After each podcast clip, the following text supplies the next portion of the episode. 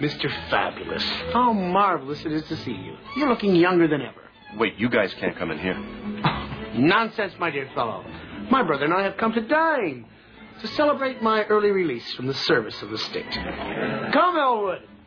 Let us adjourn ourselves to the nearest table and overlook this establishment's board of fare. Give us a bottle of your finest champagne, five shrimp cocktails, and some bread for my brother. We have a Dom Perignon 71 at $120. That'll be fine, pal.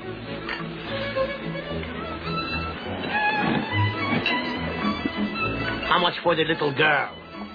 The women. How much for the women? What? Your women. I, I, I want to buy your women, the little girl, your daughters. Sell them to me. Sell me your children. Mater D. Mater D.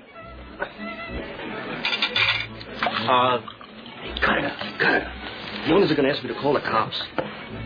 We're putting the band back together. I said no. Absolutely not. You. How much for your wife? putting the band back together. We need you, man. We need your horn. I can't. I really can't. We got everybody except Matt Guitar Murphy and Blue Lou, and we're getting them next. No way. If you say no, Elwood and I will come here for breakfast, lunch, and dinner every day of the week.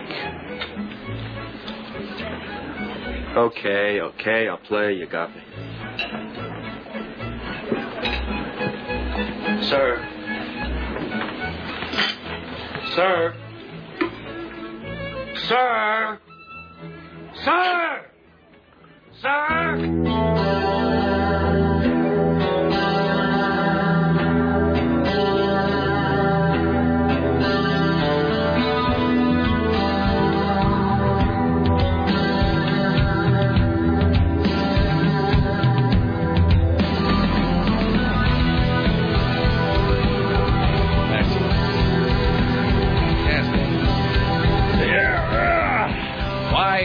It's uh, 3 minutes and 12 seconds after the hour of 11, and this is the month of December in the year of our Lord, 2007. Uh, thank you for coming along, making it part of your listening day. We are live from the plushly appointed yet not really up. Try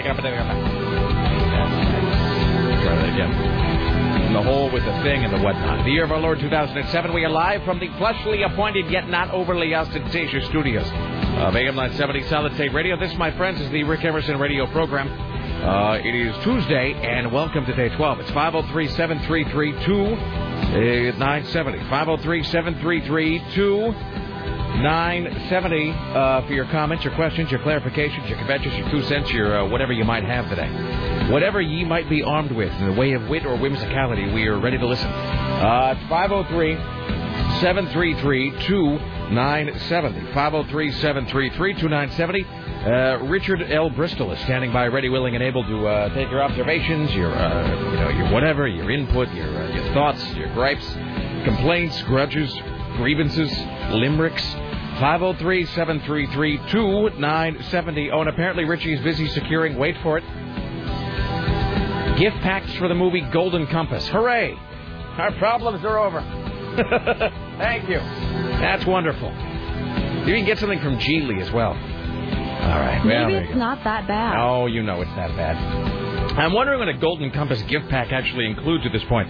Seeing as how the I uh, the, the IMAX gift pack, the IMAX, the IMAX, the IMAX gift pack is only available if you live in Des Moines. Um, the IMAX gift pack, really? Richie just brought the Golden Compass gift pack into the studio. Excellent. Ooh, let's see it. Who wants a Golden Compass tree ornament? Oh, no. These are awful. We don't even have to do That's anything the for gift these. pack? Okay, this is is an ornament. this is this is how bad this. I'm sorry. This is how wonderful this gift pack is. They're not even going to make us jump through hoops to get it. They just sent it over. Normally, when we give stuff away, there's a little behind the scenes uh, for you about the, the radio business. Oh, and a poster too, and some passes. Be still my beating heart. Really? If the I don't day think they're goes supposed to keep giving out those free passes after the movie's already opened. If the day goes on long enough, will they just bring Nicole Kidman in here to pleasure me? I mean, I'm sorry, was that out loud? The uh, no, normally when we give something away, uh, you know, we see something that we're interested. in. you know, we work with companies that uh, you know that offer us various prizes and sundries, as they say. Um, and we'll see something that is interesting or that we thought, you know, think the audience might be into, uh, you know, that we think that, you know, that might be cool to kind of have associated with the station. And we send off a little thing, and they send a thing back, and then we send that thing back to them, and then they hook us up. You know, not, it's not very difficult. It's just, you know, there's a little bit of, you know, bureaucracy you got to go through. It, this, they just sent us without even asking. That's how much of this stuff they've got in a warehouse somewhere, obviously. All right, before we do anything else, by the way, there's a 503. I didn't even see that. There's a stuffed animal. 503 733 2970 if you'd like to uh, be on the uh, program today with, uh, you know, whatever your input might be. 503 733 2970. If your input is amusing, if your input is entertaining, if your input is confrontational, we'll take all three inputs. What's that Morse code noise? I'm sorry. That was the, that, that was all I needed to do. That was the whole uh, was all the I input? needed to do to make today's show worthwhile. I can go home now. Oh, I wish you'd been drinking coffee when I said that. Uh, here's what they gave us. They gave us a golden compass, uh, like a smallish sort of poster, um, which is some large armor-plated It's like a quarter of a poster. polar bear. Yeah, it really is not very. This is like the poster that like that like your boyfriend's band would paste up on a pole somewhere for some show that nobody will go to. Um, so at the Golden Compass uh, poster, we have a the Golden Compass the. What's it? Squeak if you squeeze it? No, nothing. Um, It's a plushie. it is. Yeah, it's a small polar bear with bad sort of vinyl armor on it. Uh, let's see what else do we have here. A whole pile of passes that I'm thinking no one will use uh, to go see the Golden Compass. I'll go see the Golden Compass. Really? Well, Yeah. Tim wanted to see it. Well, here, Tim, Sarah, Merry Christmas I actually want the the little. I want the polar bear. The Golden Compass. Yes, you expressed interest in seeing the Golden Compass just a few days ago. Uh, this is for uh, any Regal Cinema? Uh, this pass will admit two to any showing Monday through Thursday at any Regal Cinema. That's how in demand this movie is. You can see it anywhere. Even at night? If you call, they'll probably bring it to your house and just show it on, you know, show it in your living room if you'd like. So there you go. And uh, four Golden Compass uh, holiday ornaments. So there you go. My Can I see the polar bear? enough for that. Yeah, there you go. Here's the stuffed animal. That is so cute. Okay.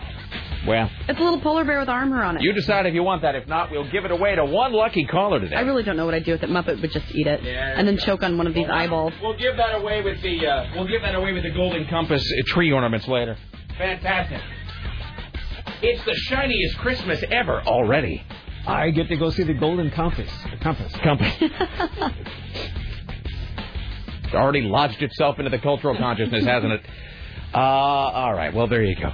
We'll be I- starting the show with a quote from it any day now. in a weird way, I only want to see the movie because I know it'll make like uh, like uh, you know what's it, James Dobson and all those guys angry because apparently the movie's all about God is dead or something or Jesus hates you or whatever. I don't know. I haven't seen it. It's there's some sort of weird, some sort of weird uh, non-theist message in this film that's apparently angering people of all stripes and varieties. So that's almost enough to make me go see it. You know, almost. Uh, all right, it is uh, Tuesday, and hello, it's 503-733-2970. So, yeah, Richie Bristol, when he's not busy collecting swag from movies that no one cares about, Talking about vampires. Busy talking. Oh, don't even get me started on his vampire question. We'll bring him And into you were heckling him. I wasn't heckling. You totally heckled I did him. not heckle, and if I did, it's only because you told me to. I did not. It's only to. because you leaned over and said, "Let's actually heckle." do it. So wait, so you're admitting that you told me to heckle Richie last night at the uh, I Am no, Legend screening? no, actually, you weren't heckling. You, you were heckling that poor guy who didn't know how to speak in public, and he held the microphone away from his face the whole time, except for the "thank you very much." There was a guy. Okay, well, let's not get ahead of ourselves here. Uh, it, it's 503-733-2970 today. You want to uh, phone in. The aforementioned Richie Bristol is standing by, ready, willing, and able to pass along your comments about the interesting, the groundbreaking, the tedious, or the just plain retarded. Uh, if you'd like to email, you can do that as well. It's uh, rick at rickemerson.com. Rick at rickemerson.com. Sarah at 970.am. Tim at 970.am. Or Richie with a T uh, at 970 dot am. All right, here's what's coming up today. We will talk to uh, political firecracker Bob Costantini uh, today. Uh, Steve Kastenbaum will be joining us from New York City. Where apparently the um, I don't really care about this, but apparently the New York City Philharmonic is going to go play in Korea, or they've been asked to play in Korea, or whatever. I don't really. uh, It's we're only really talking to Steve Kastenbaum Why today, is so that we a can. big story? yeah, I don't It's- get it. No, it uh, because I don't think we're we, and by we I mean I, I, I mean godless Americans. I don't think we're typically invited to go to Korea. Isn't that a place where they don't they North Korea is a uh, North Korea is a bad place, isn't it? Yeah, the North is. Yeah, well, that's what that's what I mean. So, so uh, the New York Philharmonic has been invited to play in North Korea. Like, would you accept that invitation? It's like if they, well, they ask you right now. here for a laugh. If they asked us to go do this program in North Korea for a day, would we say yes? Probably. See, I just don't know about No, that. No, we. If they, yeah, if they gave us like five bucks, you know that we would. Uh, maybe if CBS Five bucks would be enough to live on there. travel vouchers. Yes, seriously. And of course, the glorious leader would make sure that the weather was fantastic for our visit. Uh, well, in any event, uh, but we're going to have Steve Kastenbaum on so we can talk about that, and also so we can talk about uh, I Am Legend. There was a huge amount of, of I Am Legend shot in uh, and around Manhattan. And we saw I Am Legend last night. We will touch on that in just a moment. Uh, what else coming today? Uh, today's top five. Top five drive songs. Uh, because of the drive over the Ross Island Bridge, which continues to be a living hell on earth. So that's coming up. Uh, Darwin Watch today. Also, Religious Nutcase Watch. Uh, we will answer the magical question What will Sarah be drunk on next? And uh, let's see, what, else? Well, you got that bottle of absinthe. So I we have we, people who have emailed questions about your bottle of absinthe. So Oh. we'll be discussing that, and then I figured today is the day that we can tally up all the liquor that remains uh, in the studio because I, we got because we're heading toward the new year. I mean, we really are plummeting towards 2008 because today is what the 11th. Yeah, so the 11th. So there's there's really there's only 20 days left. So we're I mean it is almost the new year. So I figure we got to start the new year with a cleaned out refrigerator. Uh, so we'll go over all the liquor in the studio today. Uh, there you go. That's it. It's 503-733 uh, 2970. Tim Riley working on the following stories for your edification today. I got lots of them, too. Two snowboarders have been shot in a road rage incident near government camp. 170,000 Oregonians did not get kicker checks. That's because they owe the state money. CompUSA will close down two PDX stores. The woman who shot the governor at the Colorado megachurch was fired from the Minneapolis Police Department after she tested a bus driver. NBC begins refunding advertisers as ratings plunge due to the riot, writers' strike. That quiet riot guy died of cocaine. Led Zeppelin gets rave reviews in London as the public screams for more. The choking game with a new twist is back for the kids. And this breaking news just in moments Oh. ago. It's going to be another New Year's Rocking Eve with Dick Clark. Uh huh. Woo! Special guest Hannah Montana. I think I've really. I think I've used up all my Dick Clark Isn't she like jokes. ten? Yeah. I uh, I uh, I don't think I can. I mean, I've already made the stroke of midnight joke, and I, I don't think there's really any. Maybe we'll give a prize to the, the person who can come up with a new Dick Clark joke for me today. Are they just going to roll him out on stage like uh, so. Captain Pike style again, where he just sits And of course, Ryan Seacrest is going to be there because he has to be on everything. Because it's a law. It's in his contract. The, the Congressional Seacrest Act of 2008. He must he must appear on 40% of all network programming everywhere. All right. Uh, it's 503-733-2970. Uh, our thanks everybody who came to I Am Legend uh, last night. Uh, which Yeah, the was, two uh, people that clapped for us. Shh, shh. Oh. Be positive. Um, No, I'm thanking those two people. Thank it you. was they were really into it though. Dick Clark would love two people applauding for him. It was yeah, it was a joint thing between us and uh, KUFO, and then some company whose name I've already forgotten. They, they- at the front, I don't mean to be knocking uh, them if they're a client. I'm sure that they're a fine business, but at the, at, at the front of the theater there were you know three sets of signs. There was the KUFO sign. And there was the AM 970 sign. And then there was a sign for blah, blah, blah, blah, blah, blah, blah, Metro, blah, blah, blah. It was some local business who I'd never heard of.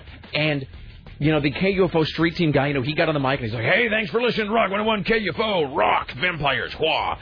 Uh, and then they handed over to this guy from this business, and he goes,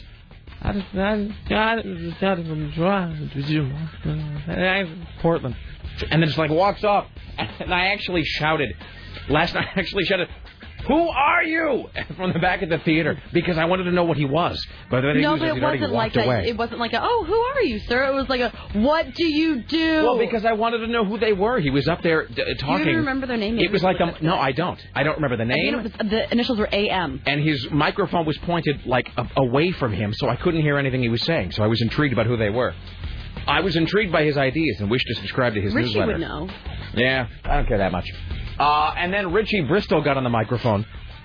Let's, in fact, before we before we do anything else here, let me just. Uh, Oh, Richie. It's called Sex Panther Oh, Richie. by Odeon.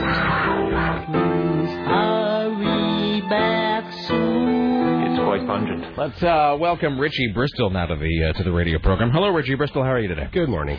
Um, first of all, before we before we plunge on ahead here today, is this? Are you? Do you mean this in a, like is this a figure of speech? Uh, he said it. That's what he said. That's what he, He was left out in the cold. No, no, no. But I mean, is that a description of him? No, no, no. Okay. That's the first word that came out of his mouth. All right. Uh, so we'll get some. We have some calls here that we'll get here in just a second. Let's talk Richie's about. looking sporty today. Cold. Let's talk about last night's I Am Legend screening, and let's just work forward chronologically. So, A, goddamn was it cold outside. Uh, B, how badass did that station vehicle look parked right up on the sidewalk by the theater, though? Uh, C, so we're all in there sitting down, and you go up and, and, and the, uh, is that, uh, what's his name from KUFO? Is it Matt? Uh huh, Matt. Matt from KUFO does a little speech.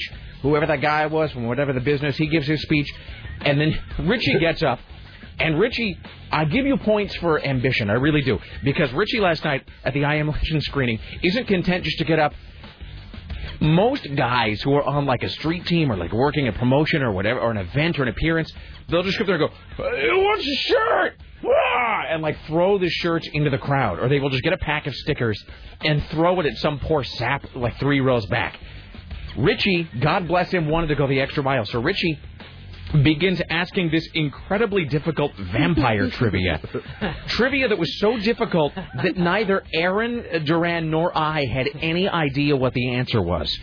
And now, I mean, you were really like in our wheelhouse, and even Aaron and I were looking at each other like, huh? It was so obscure and so weird. So, do you have the questions, still? Yes, I do. Okay, so here's what we're gonna do. Get the crickets ready. We're gonna no no we're gonna take caller five here because we've got something to give away. Uh, we're gonna give away. Um, they will have their choice of. They'll have their choice of motorcycle ice racing tickets uh, at the Memorial Coliseum. Uh, that is the world's best professional motorcycle and quad ATV ice racers at the Memorial Coliseum, Saturday, December 15th. Tickets on sale at Memorial Coliseum box office or at ComcastTix.com for World Championship motorcycle ice racing. They will have their choice of those or the Golden what was Compass that? tree World ornaments. Championship motorcycle ice Yeah, it's racing? motorcycle racing on ice. It's kind of cool, actually, because there's always a chance that someone will go right into a wall. Uh, so they'll have their choice of uh, tickets to that uh, or this Golden Compass uh, squishy bear and tree ornament set. Sort of a yin yang kind of a choice. Uh, so we will uh, go ahead and take. Uh, I guess I'll just go through and I'll take like caller. Uh, I don't know, like three or something for that. It's 503 733 2970. We will do that right now. 503 733 uh, 2970. First, let's kill a little time by talking to whoever this is. Hello, you're on the Rick Emerson Show. Hey, this is JC. I had a I had a comment about your people leaving leaving all everybody out in the cold. I'm sorry? Hey, I had a comment about all your people leaving out in the cold uh, last night. Those of us who didn't get in. The syntax of this sentence is really interesting. I think he's mad because he didn't get in. Oh, I'm sorry. Were you? Did you? Were you? Did you show up and then it was? Uh, and then you were not able to obtain a seat? I'll I'll I'll try the vampire question. Well, uh, sadly you won't. But um, so did you? Uh, so you showed up last night and then it was uh, the line was just too lengthy. Line was line was long, and they eventually sent a young lady out to tell us that everything was done and there weren't any there wasn't any Yeah. more filming. No, it's it's it's true that theater was big, but by the time I it got wasn't even the, one of the bigger ones, though. It was pretty. I got there. I don't know, and I don't know what kind of crowd they were anticipating. When I got there, which is at around 6:20, the line was already all the way from the inside, already out, all the way down uh, the side of the building, and then it wrapped all the way back on itself again. I mean, the line was probably 600 people long when I got there. Uh, yeah, about right. That's about right. Well, my apologies, sir. It was uh, it was a hot ticket last night. So, Rick, you should have come out and told everybody that because that poor girl got so, uh, you know, lambasted. She was screaming, "I'm on! I only get minimum wage. They sent me out here." when she actually said they, I only get minimum Oh, they wage. Were, they were so mad at her, and there wasn't, you know, wasn't any reason for it. But Yeah, so it sounds like something I really should have done. Yeah, I'm any- almost sad that I didn't get the chance. I got one other thing for you. Uh huh. You seen the picture of the police officer that shot the guy in Colorado? Oh, you mean the security guard? Yeah. Uh, Jean that looks like she used to be John? Oh, yeah. Yeah, yeah, I know. Yeah, I know what you're talking about there. Just you know, no, the gal, the gal, the guy that shot up the churches in Colorado, and he and he ended up getting killed by the Yeah, security yes, guard. yes, Have you seen the what she looked like? yes, yes. I we Yeah. just had a little conversation about that you and I about Oh. five seconds ago. All right, sorry I missed it. hey, great, great, best show ever. Thank you. That was a lot of work. It seemed like that call was like eating celery, just a whole lot of work, and there's just no no discernible gain from that. Oh, Alex Trebek just had a heart attack. Is he dead? No. No, he is. Uh, let's see. He is resting comfortably at Cedar Sinai in Los Angeles. Wait, hold on. This circulatory ailment gives you tingling in the extremities and a shooting pain in your left arm. Sarah? I'm not going to play. Oh, with come on! Oh, that was a perfect setup! Oh, you're ruining my humor! That was the perfect setup. I'm afraid he's dead, and I love him. No, he said he's uh, he's Resting resting comfortably means Probably dead. joking with a nurse. You know he's going You to know put out a press dead. release in the form of a question, too. He's been the host of Jeopardy since 1984. He used to be a Canadian. Okay, you kn- you know, you know, God as my witness, you know that he will put out a press release about his condition in the form of a question. Who is resting comfortably at Cedar Sinai Hospital and expected to make a full recovery? He's 67. Oh, no. No, I'm sorry, he's dead. All right. Oh. Uh, let's see. So we're going to take. Uh, I apologize. I'm just going to go through this and do. Hi, uh, caller one. Hi, uh, your caller two. What color did I say I was taking? Hi, your uh, caller three. The game is afoot, Trebek. Oh. Okay, thank you. I'm sorry. Now we need one more call because I busied this out and I have to go back. So we'll take. Uh, so please to be calling now at 503 uh, 733 2970. There we go. Hi, uh, caller Call again, huh? Yeah, sorry about that. Hello, sir, madam, is the case may be. Hi, how are you? Good. All right. Sir, you're going to be playing for uh, your choice of motorcycle ice racing tickets or the Golden Compass holiday gift pack thing. so this is the question that Richie gave to the crowd last night at the I Am Legend screening, expecting that someone in the crowd would get it. Okay. Let me tell you right now, sir, you, you're probably not going to get this right. And in fact, here's the thing. We'll actually give you two guesses at this because it's such a retarded question. By retarded, I mean great but difficult. Richie, uh, can you drop the mono bed just a hair there, Uh-huh. sir? All right, so Richie Bristol is going to ask you this vampire question, sir. Okay. Which vampire throws off its shroud and attacks its victims in the nude? This is multiple choice, by the way. Which vampire throws off its shroud and attacks its victims in the nude? What are the options, Richie? Moravian, Transylvania, Bulgarian, and Bavarian. All right, so the, the choices are Moravian, Transylvanian, Bulgarian, or Bavarian. You get two guesses. Moravian. Uh, no, that one's wrong. Okay. Oh, wait, is that one right? Yep. See again. What, okay. Well, congratulations. Well done, sir. Do you would you prefer ice um, uh, racing tickets or this Golden Compass thing? Uh, I want the Golden Compass thingy. Really? Honestly? Honestly, I got think I, got little kids, bear, and I want to take them to see it.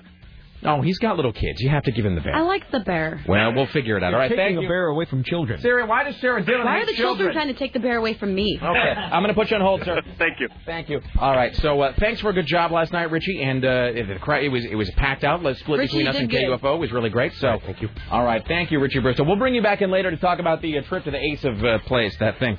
The Ace of Place. The Ace of Place. Um, Bath Club. the ass of uh, something or other. All right, so uh, we uh, we should talk just a little bit, and this will be spoiler free. Just a little bit about I Am Legend last night, uh, which was the uh, premiere of the new Will Smith film based on the Richard Matheson novel of the same name. Um, I give it a solid thumbs up. Uh, solid thumbs up, and I- I don't know about you. I had I had the freakiest dream last night. I did too. I was Jesus going to ask you. I'm glad I didn't go. I- would've been that movie was a little epic, in my these head. Epic, really creepy, messed up Epic is exactly the word for my dreams too. I too. was on like an adventure, and there was like I was near the this ocean. And I would look in, and there was all this crazy cr- like yeah. stuff underneath the water, and I was I I had a dream uh, last night that I know came at least partially from I Am a Legend. So we should say right now that I Am a Legend, in my assessment anyway, solid film. Uh, I don't say it's a great film in the terms of like historically great, but it's very good. It's a good film. Uh, and it's not, it's certainly not bad, which is what I was kind of afraid it would be, because I loved that book so much when I was a kid, and uh, you know, and it's you know, it has the potential to be so great. So I w- they did not blow it. It, it. I'm really happy about that. There are a couple things that I would tweak about it, and you know, my biggest complaint about the film, and again, I won't give any spoilers. My biggest complaint is that it wasn't long enough. It was two hours, but I could have taken another hour. it didn't seem very long. You're right. I mean, it was a two-hour it was- film. It zipped by. I mean, it really did. It started a little after seven, ended right around nine. That was a two-hour film, and you know what? I, yeah, I gladly could have taken another 45 minutes or an hour. It does feel like they chopped stuff out of it to make it shorter. It, it felt like at some point they were kind of going, "Well, we're going to wrap it up. Americans won't sit still for this," you know. And so they they cut it. It was so good. Um, eh, that, yeah, they could they could have totally lengthened it out. Um, and it, it, again, certainly not being. We will not give spoilers, as I always say. But you know, it, but there's um, basically, if you've seen the trailer, you know that he's the last man on Earth. Uh, and then, of course, you know, there's vampires. So it's the last man on Earth, bam, surrounded by vampires. That's the setup. Go. And I really could have done with, I don't know, maybe another half an hour of just showing his daily routine, him walking around Manhattan, which is deserted. Uh, this, the, I got to tell you, the, the the landscape, the art design, the, the set design, the production, showing a deserted Manhattan is beautiful. I mean, it's unbelievably well done. Um, because the deal is is that Manhattan has been deserted for three years, and it was really stunningly rendered. Uh, it was fantastic. Uh, I think the CGI and the vampires is kind of lame, but you know what are you to do? Uh, nothing's perfect. So I overall, I mean, it's a strong effort. But man, I had the freakiest dreams last night. So were were yours vampire dreams? Mine weren't vampire dreams, but mine was.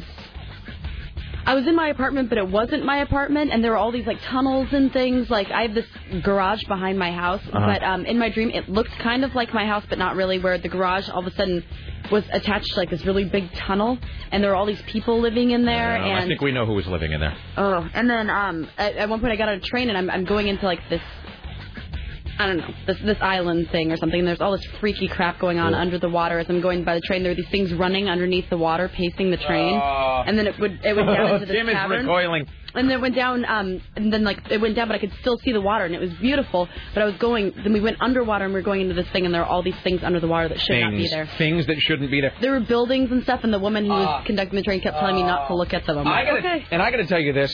You know I love a movie that's a big downer. But I'm going on like five in a row now. I was talking to Mailman Chris about that. I got to watch something happy. And I love movies that are a big punch to the sack. Don't get me wrong. As your friend put it last night, I I love movies that are just a big a big ball kick. Um, but I- I've had several of those in a row, and I need to see something amusing. So Wait, I don't know what, what, was it- yours. What yours My was more dream? vampire? I almost don't want to describe my dream because I feel like it's almost too disturbing. I was so impressed with my mind though. Did you wake up this morning? I'm like, wow, Yeah. you did some really cool things. in I I had yeah totally I had and I know that we're talking about our own dreams which typically is the most boring thing ever. Oh, I have you to know tell what? you though I had one of the most detailed and rendered dreams I have ever had in my life last night and it was a conflation of a couple things. It was I am legend. It was a conversation I had had with Aaron about the use of music in films and it was some of the news stories from the last couple of days all merged into one. For the first time in my head, too, the dream I had last night had a full score underneath it, and it was a, a known song. Was it the song from Requiem for a Dream? It say wasn't. was. I almost. I have the song here with me, and I have toyed all morning with whether to sort of give a brief description of my dream last night it, because it was. It was like watching a film that had been just immaculately produced and shot and and and, and produced, you know, and edited down. Uh, it, but it's just so. I almost don't want to do it because I don't want to put it in. I, I don't want to put the dream I had last night in everybody's head. So I'm gonna have to think about it. I, I really am, and I'm not trying to be like a teasy thing. Just, I'm not trying to like dangle it out there like, should I tell or should I not? Call now. Uh, It's just that the dream I had, and I even brought the song in with me today, so I could play a little bit of it and tell you what the dream was. But it was so disturbing that I woke up this morning uh, at like about 6 a.m. and I could not get back to sleep. I've been up since six because the dream freaked me out That is so badly. Me too. And I had one of those things too where I had this horrible dream and I woke up in the middle of the night like Muppet was making some noise, so I put him in his bed. And I fell back asleep and I continued with the same dream.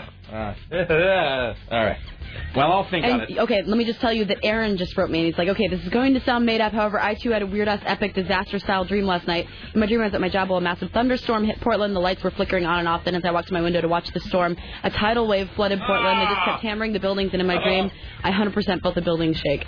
Something in the mist. It took John Lee. We have got to sponsor a happy movie. Seriously. Okay, let me cheer everybody up with this story. Two brothers who worked together as window washers plunged 47 stories yesterday morning with their scaffold from the roof of an Upper East Side apartment building. One was cut in half by a wooden fence in the alley below, and the other was gravely injured. The cause had not been determined, but it appeared that, you'll never guess, mechanical failure lay behind the 47 story plunge. Investigators said the two workers were not tethered to safety harnesses as required, and that motorized cables were not properly anchored to the top of the roof. The men had been washing windows at the tower for many years. There you go. All right. Um. Well, Jesus. All right. So, uh, real quickly, let me read something Uh, this is something sort of cheerful uh, for the Zeppelin fans in the house. I have here the set list from yesterday's Zeppelin show, uh, which is at uh, London's O2 Arena.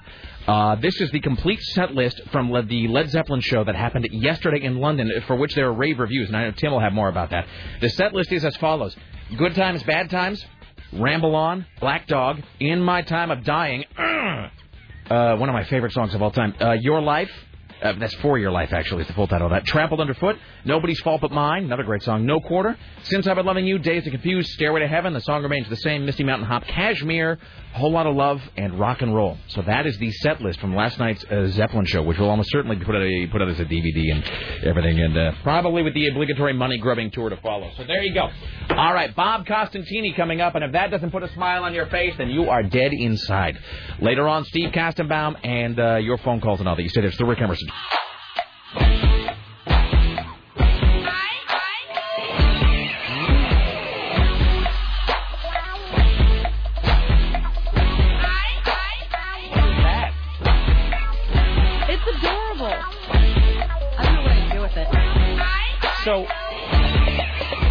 wins the Golden Compass prize pack, and you are selfishly keeping the animal How from many his prize child. packs do we have? I'm just saying I think it's unfair to give one prize pack with an animal and all the rest of them without. No, this is the only prize pack. This is the only Golden Compass prize pack that child will ever win.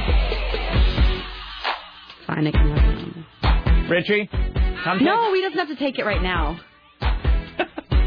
Richie, tell him to pick up the animal. Tell him to pick up the Golden Compass pack at the end of the day, so that Sarah may have one, one precious day with a small stuffed polar bear I made can't in China believe filled with lead. that you would call me out and actually take it away from me and then guilt me into I'm it not because- taking it away. No, you're guilting me into it's like, oh, you're taking something from a child. If it was never the child's to begin with, how am I taking it from it? Okay, if you really want to dig in your moral heels on taking no, something from a child. No, child, because then I'm going to get people calling in. yes, you will. Yes. All right. Uh, Thank you. From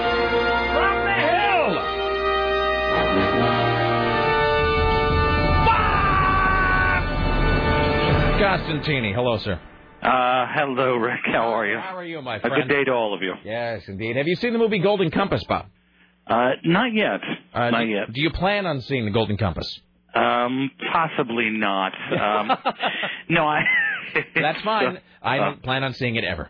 Uh, we we get to uh, we we have to be selective what movies we get to see. We don't have young children anymore, so um, Hey, so this is now. Why must you be uh, selective about the movies you see? Do you just is it uh, an issue of limited free time or? it's an issue of putting kids through college. Oh, I see. All right, fair enough. And movie those movie prices they are outrageous these days, Bob. I want all of you to see feel sorry for me, really. What is the last film you saw in the cinema, Bob? The last film. Oh goodness! Now you put me on the spot here. I'm trying to remember. At your local movie, your local movie house. What is the Oh, last? the Harry Potter film. uh, uh, Order of the Phoenix. Uh, yeah. Yes. All right. Uh, wait, is it Order of the Phoenix? Was that the last? Because I didn't Uh, see whichever it. it Yeah. was. Okay. Yeah. Order of the Phoenix. All right. Did you enjoy it? Oh yes. All right. Uh, one final film question, then we'll move on to the issues of the day, as Gene Burns used to say. Uh, eh, what is uh, one of your top ten films of all time? Well, of course, most guys like The Godfather. I knew you were going to say The Godfather. well done, my friend. I would also guess that perhaps all the President's Men would be on there. Um, uh, it was it was interesting. Yes. Interesting. All right. Interesting. Fair Yeah. enough. Uh, do you prefer Godfather or Godfather Two? I prefer the the original Godfather. All right, excellent. All right, you're a good man, Bob all right, uh, just let's touch back on this. Speaking of all things political, touch back on this issue of the CIA and these tapes and the whatever. I had a question, and this is really kind of a side issue, I guess, but but maybe not. There's all of this business about this interrogation footage that people started asking about. And then, like immediately, the CIA kind of went like, "Uh, "Look over there!" And you know, while nobody was looking, they just then like shredded all the stuff or destroyed it. When they say things like tapes, this might seem like a minor point, but this isn't actually like a like a, a video camera with like a VHS tape from Kmart. I mean, this is We don't know. is that's the thing is do we even do we even know? And I think the reason I ask that is because if this is some sort of computerized recording or if it's going on a hard drive somewhere, doesn't that increase the likelihood that it probably is still floating around? If there's a copy of it and it's going to surface at some point anyway. Uh, this we don't know, and frankly, I'm not sure if we will ever necessarily find out. We keep calling it uh, videotapes, uh, but you're right. I mean, in, in this day and age, you can record something and put it on a hard drive, and if the if the possibility, excuse me, that this was put on a hard drive. Uh, might increase the likelihood that it could that something could still be floating out there as far as copies are concerned. Um, but uh, everyone keeps saying tapes, so uh, we just don't know. They keep saying recordings were destroyed um, and that sort of thing. Now, in this case, if you had a uh, a recording such as this on a hard drive, you would probably take out the hard drive and smash it. So, um, which some people, you know, do in these kinds of things. So here's a dumb question, but in terms of something like this, I mean, it- can you really can you put the CIA? Can you can you subpoena them or put them in front of Congress and demand this, or can the CIA literally just go, well, national security, no, and then just decline to answer stuff? Well, these things uh, tend to get uh, battled out between uh, the White House and Capitol Hill, as we've seen with, uh, uh, you know, with the Mukasey nomination and uh, uh, certain things. Uh, you know, this whole torture issue. What constitutes torture? What is the, uh, you know, what is the, uh, the warrantless wiretap program? Um, that kind of thing. The battle keeps going on between uh, Capitol Hill and the White House about how much, how much you can compel the administration to come testify about certain things. So it's uh, uh, that's a that's a much greater question for the uh, Supreme Court and all that. All right, my friend, uh, are you on uh, tomorrow? I I I the Lisa I think is back tomorrow. All right. Well, I'll be uh, around. we will uh, we will speak to you then at some point in the future. Until then, uh, enjoy enjoy your life and all things. My pleasure, Rick. You All too. right. Bob Costantini, thank you, thank you. A man, a legend, You just it up. I think we f- should fly Lisa and Bob out. Together. Yeah, just didn't Don't you have think- him come hang out with us. I I want to meet Bob. I know, but I, oh, you mean just to, to do a public thing or just to be in the studio? And they're just to hang out. I was going to say I, I would almost, I would kind of feel bad for Bob though. Not that Bob isn't great and loved, but there's such a cult of personality around Lisa that I almost feel like it would be unfair. I feel like Bob would be uh, overshadowed not by Lisa as such, but just because there is this sort of weird fan. Well, not weird, but you know what I mean. There's, there- there's, a, there's a large fan worship of her, um, and I think that um, I think it might be more pronounced than the fan worship of Bob. Uh, and so I, I would I would feel bad. He feel he might feel sort of uh, he might feel in her shadow. So well, well it's worth it's worth considering anyway. Uh, let's see. Um, let's see. Uh, let's see. Somebody's sending me an email about. Well, here's another one. How about this? This is from Mailman Chris. Hey, Shauna had a bad dream last night that she wouldn't tell me, that she wouldn't describe, and I too had a sprawling two-part adventure nightmare. Maybe we all caught malaria. I'm telling you, man, that movie, it's, it, it, it, I Am Legend is not perfect, but it's re- when it's good, it's really good. Uh, it, and it's I never was, bad. I was in dread, like that feeling of dread the entire time. I saw your face too. Oh, yeah. Going like, Oh, there you were- and I were sitting next to each other. And there were moments where you're just like, oh, God, oh, come on. And Tuggy was yelling at me to stop covering my face. I looked over you. I I wasn't going to mention this, so I'm glad you just did it because No, I you were do. covering your face. no, but I, I am lot. looking actually. I was scared. I know. I'm not. It was scary. Rick Emerson isn't knocking you. I'm just saying no, I know especially this. that first part in the warehouse. Yeah.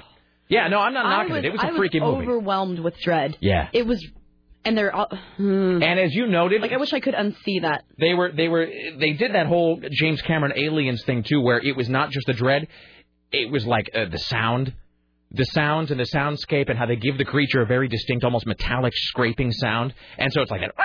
and you're all. "Ah!"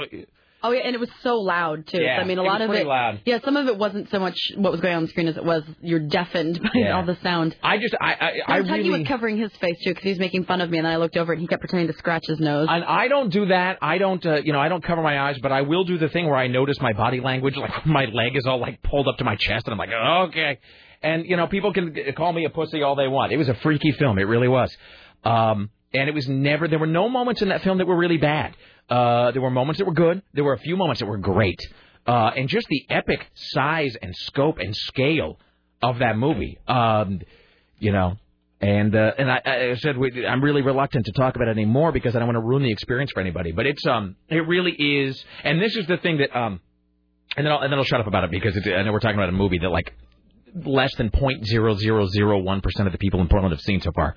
Um, the thing that Chris and Scott and and uh, uh, uh, and and Aaron and and all that we were all talking about this last night is. It, it, I Am Legend is great, and it even more though whets my appetite for that World War Z movie if they do that right, because it, World War Z, because every I Am Legend, the book by Richard Matheson, is really responsible for most of the zombie things of today.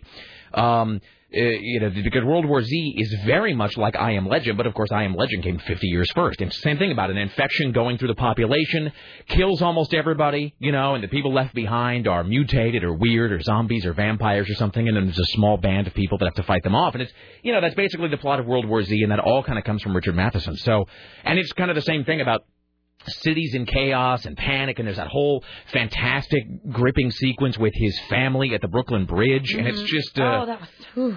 it's just it's a really powerful film and so what we'll do here is we will talk to um, steve kastenbaum here in a second and then uh, maybe going into the break i will describe this briefly this dream that i had last night Oh, I'm and not going to tell you, I, Scott Deli and I went out too after last night.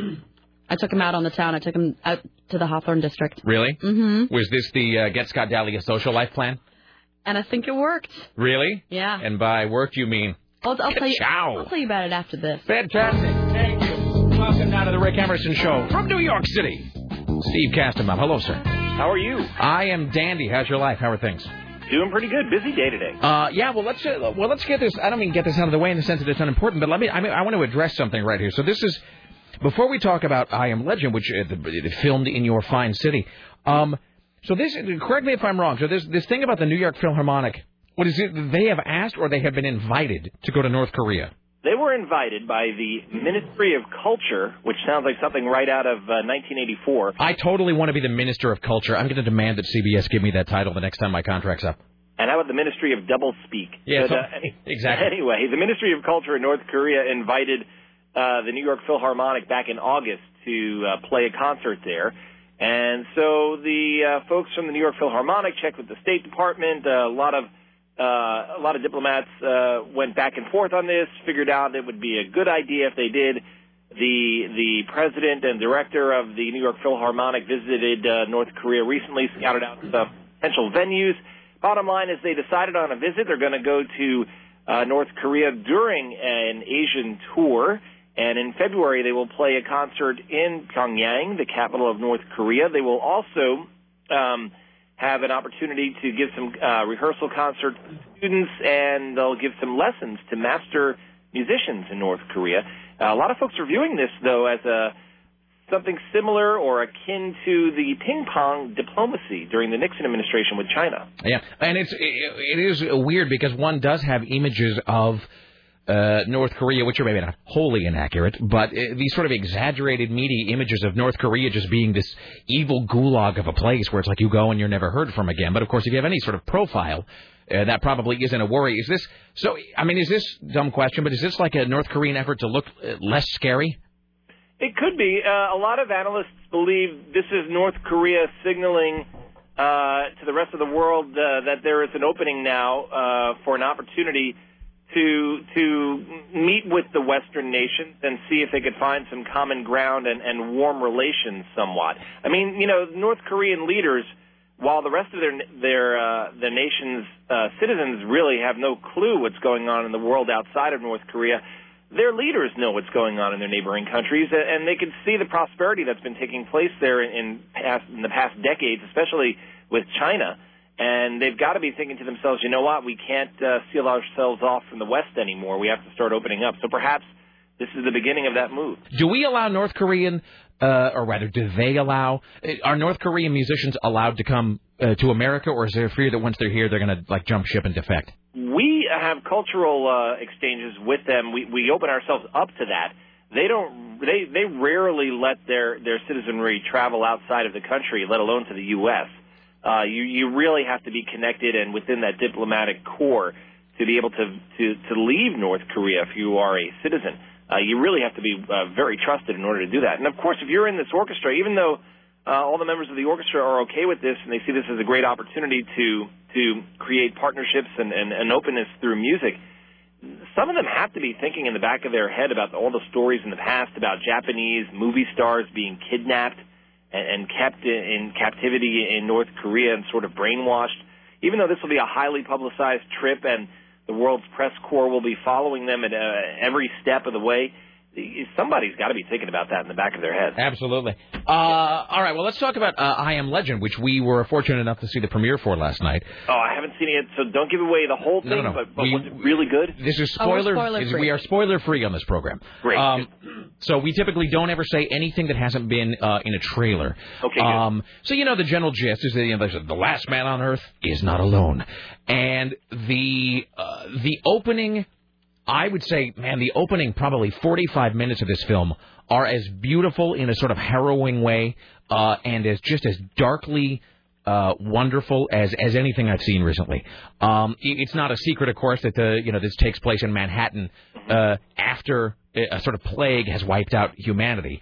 And just and, and not even living there, just having been there, and you know you're familiar with it from the media. Just in shots of, of Times Square, and you see the Flatiron Building, and all these, you know, the Chrysler uh, Building, and all these totally not just deserted, but deserted and overgrown and run down because the theory is, you know, it's, it's three years after humanity is wiped out, and they really must have gone out and, and talked to you know botanists and, and zoologists and whatever and said like look how long would it take for things to start really falling apart and so you see a, a Manhattan that is overgrown with foliage and and uh, uh, and wildlife and really just reverting back into its natural primordial state and it really is very gripping and beautiful but in a in a sort of horrible way You know, I like. You know what movie I liked like that because you saw New York, but it really obviously was not done anywhere near as good as this.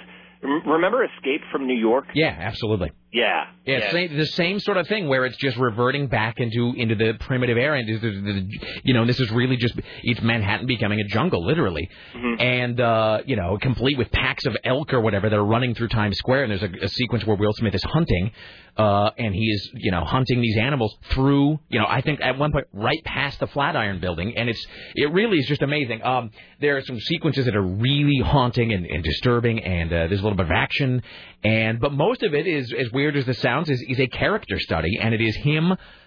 A little bit like uh, it's a little bit like like Tom Hanks in Castaway, where it's it's just you know it's it's a guy who is all by himself trying not to go crazy, and um, there are some flashbacks to when the epidemic is spreading across America, that, and that they take place in Manhattan that are just that are unbelievably powerful. And I actually wish the film had more of those. I will get the DVD when it comes out, just to see more of the fall of Manhattan because it's it really is horrifying and wonderful. That's the that's one of the scenes that I got to watch being uh, filmed. I was uh, down at the Brooklyn Bridge when they're doing like evacuations. And, Yeah. Yeah, I was I was down there for that. That was pretty cool. It really is great, and uh, I won't give anything away beyond that. But uh, but they, I wish my only complaint about the film really is that I wish it was longer. Uh, it was a two-hour film, uh, but I could have taken another 45 minutes. Absolutely, I, I do wish there had been more. So I'll I'll absolutely see that uh, when it comes on DVD, just because I want to see a longer, in-depth version of it. 'cause it was it was really a great film. Now this is kind of similar to a movie that came out recently that that I thought was was was fun, but a lot of people didn't like it. Uh, 28 Days. Did I love that 28 movie. days later. 28 Days Later. That was it. Yeah. It's very similar in a lot of ways to 28 Days Later, and of course, uh, Minus the soundtrack, I think that's one of the strong points of 28 Days Later. Absolutely, it has that weird "Godspeed You Black Emperor" uh, sound score for 28 Days Later, which is all that weird dissonant, out of tune stuff. Um, Sarah and I were talking about this during the break. I was noting that this is a weird lineage to follow, but I was noting that um, I Am Legend. It reminded me a lot of this book I just read, World War Z, um, which is a, a, dead serious book. Um, it's written absolutely serious. It is a, an oral history of the so-called zombie war, which is about a an epidemic that sweeps through humanity and kills people, but then brings them back to life as you know as these sort of very you know, these you know, horrible, murderous, undead creatures, like 28 Days Later. Um, and that he he chronicles the fall of humanity and how the cities fall into decay and the evacuation and the panic. But in turn, all of those zombie films, 28 Days Later, 28 Weeks Later, Night of the Living Dead, they all trace back to the original novel I Am Legend by Richard Matheson from from the 50s. He really created not just a new type of science fiction, um, but he really created the the zombie genre long before even George Romero. Uh, Richard, I Am Legend, the novel, it really is directly responsible for 28 Days Later, all of that. Also, at the risk of just sitting and being a book a book wank, um, eh, he also Richard Matheson was the first science fiction writer to have as an element of his novels scientific explanations for supernatural things. In other words, if you read the book I Am Legend, he describes the virus and he gives, you know, in his novel anyway, scientific explanations as to how humans affected with this grow fangs, become averse to sunlight, garlic, you know, whatever. And so he he tried to make it scarier by making it scientifically sort of plausible, kind of like a Michael Crichton sort of a thing. Cool. Have to, I should read the book before I see the movie. It's great. Um, they're very different from each other, but the but the movie is good. I I really do strongly recommend it. So uh, it's pretty pretty damn great. Um, We got one other story here today. Yes. What yes. is- what I'll make it fast. Everybody is up in arms about uh, airport delays and airline delays. Have you been following this one? yes. Yeah, oh, they're, they're just unbearable here in the Northeast now, and and so uh, the uh, and there's been another close call. This one in the air uh, that we're just getting word of that happened yesterday uh, between a, a commuter plane and a, and um, a corporate jet uh, somewhere uh, between uh, Virginia and Charlotte. So everybody's up in arms about this. And meanwhile, the Department of Transportation tomorrow, I mean next week, is supposed to announce that they're going to limit flights at Kennedy Airport Ah. to, to sort of, you know, ease the delays. Everybody is up in arms about this because they're saying that is just not the solution. All that does is, uh, you know, make make the other flights more costly because this, there'll be fewer seats. The demand will still be there, and uh, we'll have less of a choice and have to pay more for it. And so everybody's going crazy here. Uh, you've got the airline industry saying we can pack many more planes into the into the system here if the FAA would just update our antiquated 20-year-old air traffic control system. And then you got the air traffic controllers saying, yeah, you could do that, and that might be enable us to put more planes in the sky, but that doesn't do anything about the fact that we are at capacity on the ground already at our area airports. And I don't know if you've ever sat in the tarmac at LaGuardia Airport. It is it is as close an experience to actually being in hell as you can as you can experience here on Earth. I actually have experienced that once and one time only, and I hope to never experience it again. They are just they the air traffic controllers are right because we all experience this flying out of here. You get in a plane, it pulls away from the tarmac, and minimum of waiting around for 40 minutes before you can take off. And it's because there's just no more room on the ground for Ugh. any more planes, and they only have two runways at LaGuardia. They have about a thousand flights a day. They have a plane on a good day, on, on a clear weather day, taking off every two minutes. Damn. Can you imagine that? That is, you know what? That's going to be a whole lot of people wanting to punch other people come Christmas time. I've had I've had pilots come on the PA system talk say we're delayed here, and folks, the only way this sort of thing's going to end uh, is if you call your congressman and senator and tell them to do something about it. The pilots are frustrated too. So anyway, the the FAA uh, is supposed to make this announcement, and and a lot of people are not happy about it. God bless us, everyone. Yes, All right. Well, there you go. Note to self: stay away from the East Coast this holiday season. definitely. All right, my friend. As always, a pleasure. We will talk to you soon. Thanks a lot. There So long. Steve Kastenbaum, ladies and gentlemen. Fantastic. All right. I'm gonna give- give our little Aaron a shout out. He just uh, did a blog on Geek uh, on geekinthecity.com Mm-hmm. about I Am Legend. It is a fantastic spoiler-free review. Okay. So if you want to read it it, is great. and it is spoiler free. Spoiler-free and uh, gives away absolutely nothing. So if you want to read a great review of I Am Legend, go to geekinthecity.com, where you can also find out about the project to rename 42nd Street of Douglas Adams and so forth. Let's hear your dream, there, champ. Ah. All right. Tim, do you mind if I talk about my really disturbing dream? Should I leave? Would you rather not be in the room? Let me fill up my coffee cup, and I'll be back in a few minutes. I really am trying to be sensitive. I don't want to put this in anybody's We can head. play something while you get your coffee. Why don't you find and, and can you do this? Can can you find something happy? like this? Find. If I was. I'm working overtime because I want to take my family No. on a nice vacation. Soon to get a call telling them I was killed in an Wasn't really what I was thinking. But hey, I'm wearing a busted harness here. And the company should have checked those tanks. I'm sorry. Is it wrong that I'm laughing at that? Run, get some help! I don't think he needs help, pal. Yeah, that's true. Yeah. Help isn't the right word Help's for not gonna. Somebody get a coffee can. Uh, do you have an amusing, like a, an amusing song we can play into the break? Because I'm going to describe the dream, and the dream I'm going to play the music underneath it too that I had in the dream, and it's really dark. And then we'll need something to cheer everybody up. Okay, I'll, I'll find. All right, I'm giving everybody fair warning now. I'm going to describe a dream that I had last night following I Am Legend and a lot of uh, and just being subjected to news all day. The dream I'm about to describe, I will not give graphic or off-putting details, But the dream that I had last night was disturbing, and I want to give you fair warning about that. So just I don't want any complaints about like your show took a way to be a buzzkill. So it's going to be like 90 seconds probably me talking about this dream. Then we'll move on and we'll be happy once again. So I don't. Okay, want, I gotta get song. Okay, I don't want there to be any complaints when I describe the dream because uh, you know I just I'm talk just about it. curious and about the soundtrack. and it was and this I will say this it was um it was a dream that looked just like a film and people say that a lot and I don't typically have those dreams. Um, I absolutely. That's exactly what mine looked like last it was night. all shot. It was like it was shot from a crane. It was like an aerial view looking down, just like yours. Me too. That's so weird. And it was in full color, dark palette, but a full color dream. Mine was high contrast. Yeah, the my- colors were very rich. Lots of black and whites in Mhm. mine. Uh, and then uh, it had a soundtrack to it. It had, and I could hear it, the song in my head, playing full surround sound in the dream. So here's the dream that I had last night. And I, by way of a preface, I'll say that it was a conflation of three things. I Am Legend, which has an era, era, an aura of dread around it, and and some, you know, some gunplay. Um, a discussion that I had with Jason Crump and Aaron Duran a while back about films and songs and soundtracks, and a couple of the news stories we've had over the last few days, all merged together into my dream last night.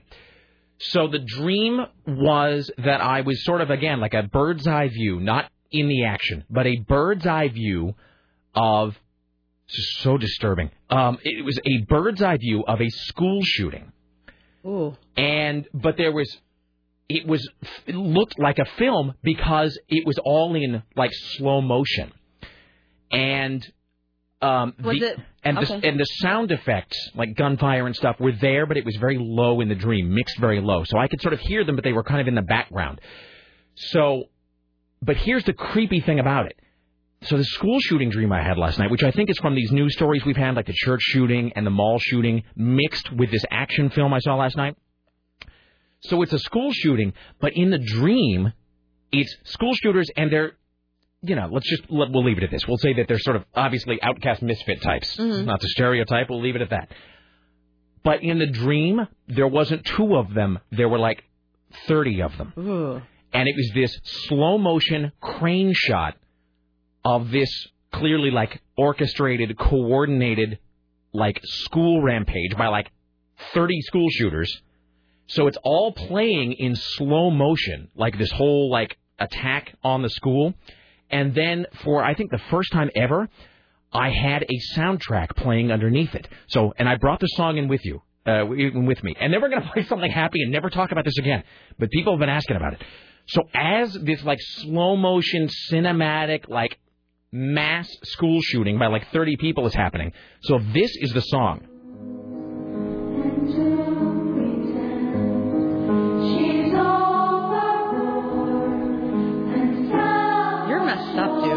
I told you.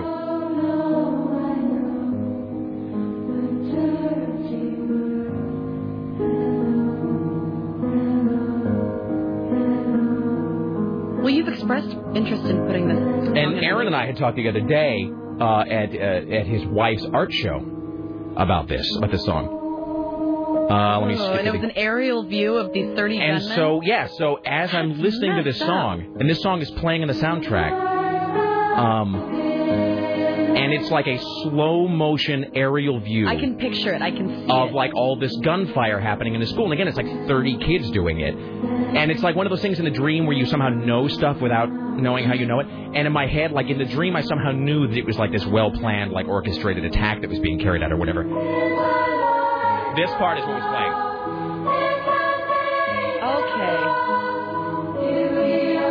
Okay, how creepy is that?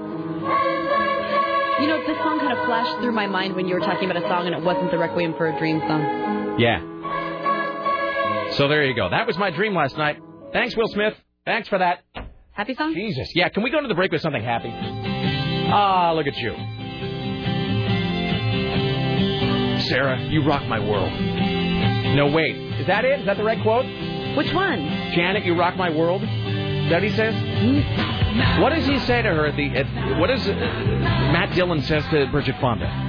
Janet. I think he says, "You well, rock my world." In the, in the elevator, he's like, "I really like your hat." I don't mean that in any idiot kind Yeah. Back after this with the news out.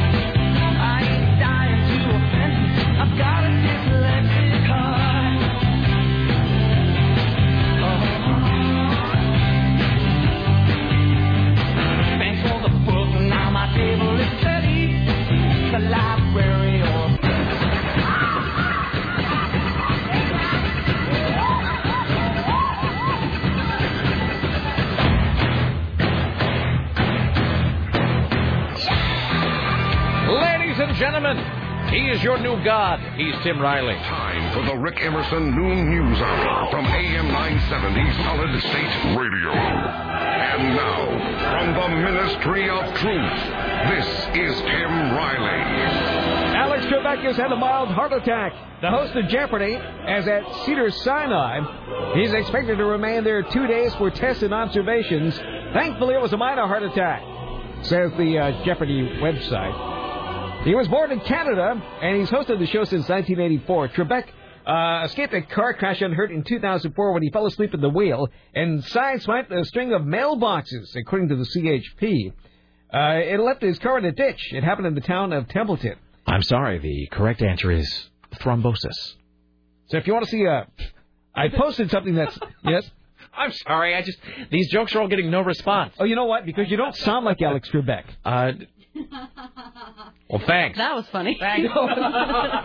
It's because you're not funny, Rick. If only there was some humor in your observations, we might re- we might reward you with a guffaw. I didn't realize you were trying to do an impression. I'm not. I can't. I can't do voices. I can't. Uh, I am no good at doing voices. So I was Well, that was a to- very good attempt at doing Alex. I was trying to do like a little mannerism, which is basically just me getting right on the mic and talking uh, softly. I'm sorry. The correct answer was Tijuana. Now, see, I don't sound that Alex Trebek? No. Shut up.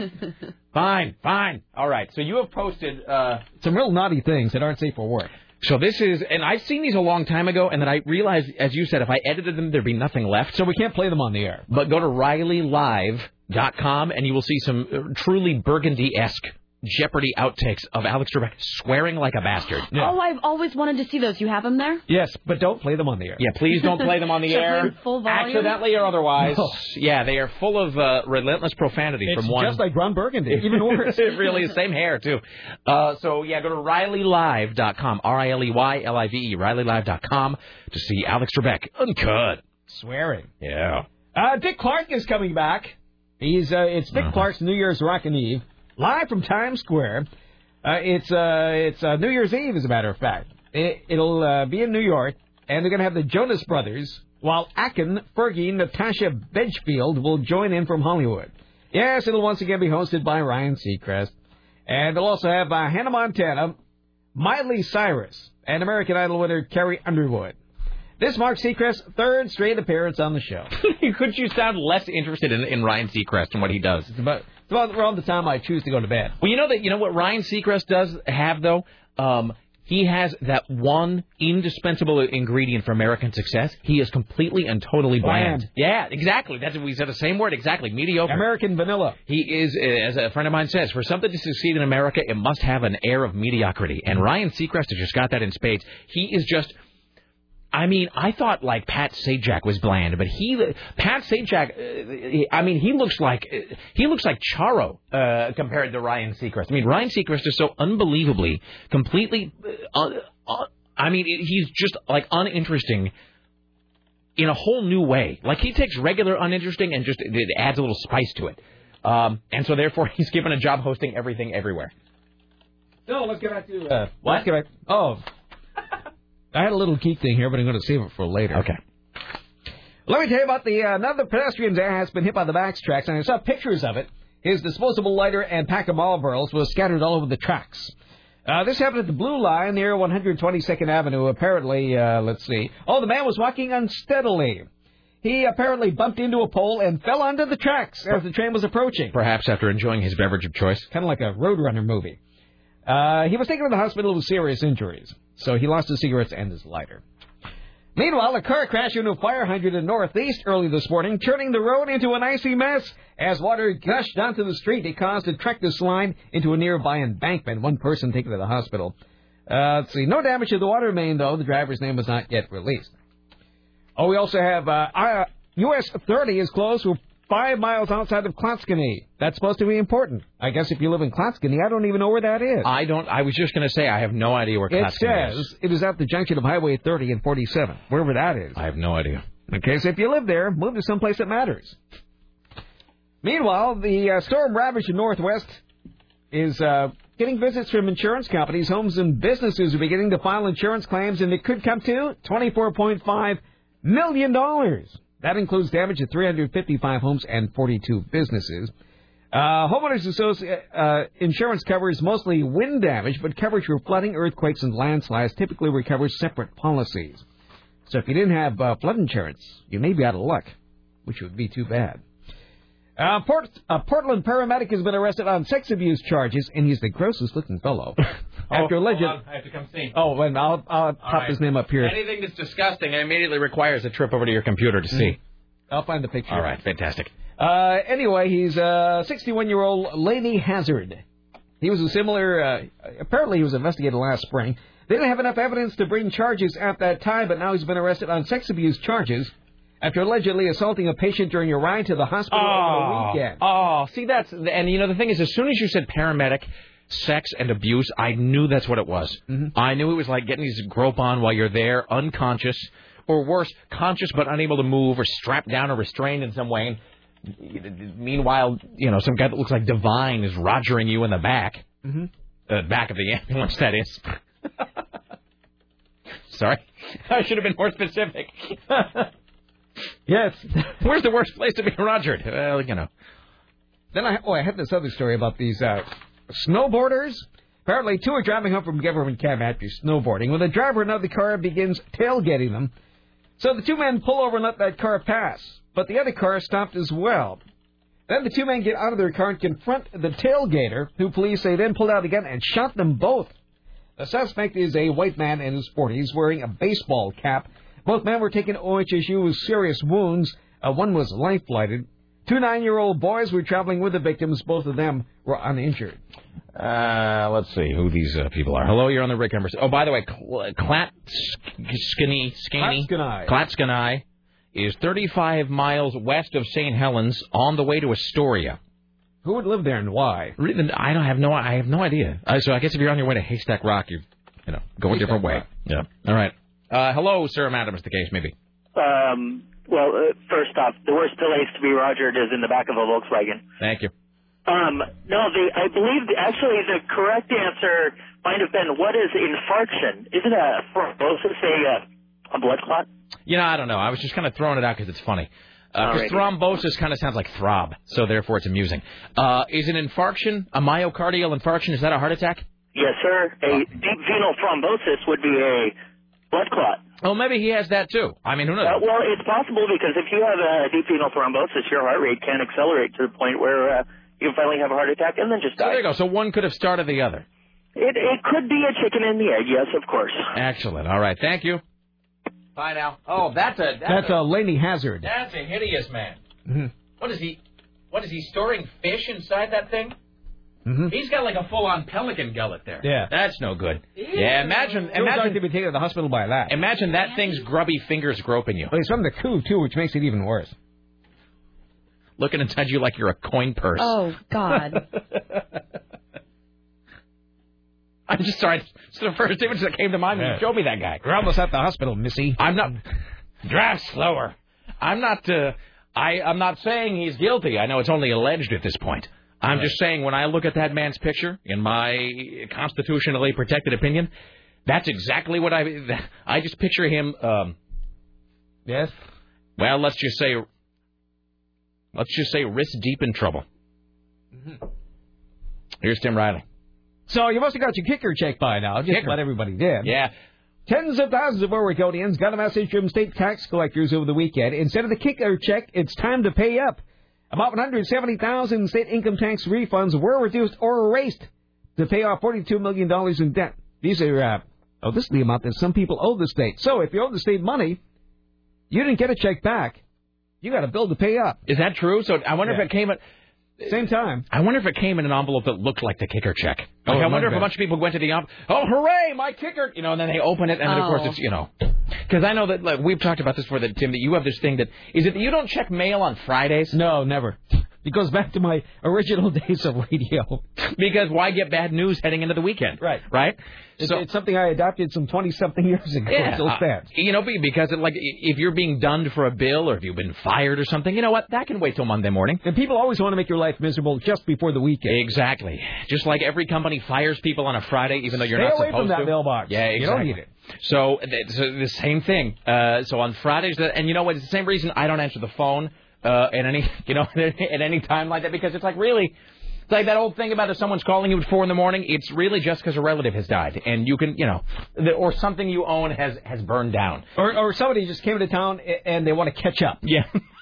and they're drunk. Yeah. I'm in I'm right outside you. I'm on your front porch. You want to help me, don't you? I'm broken down No, by the side of the road. That- That's the other thing. Your phone rings at 4 a.m. Dead relative, something you own has caught fire, or a friend of yours, their car has broken down in Beaverton, and you need to come pick them up and take them to the Amoco station.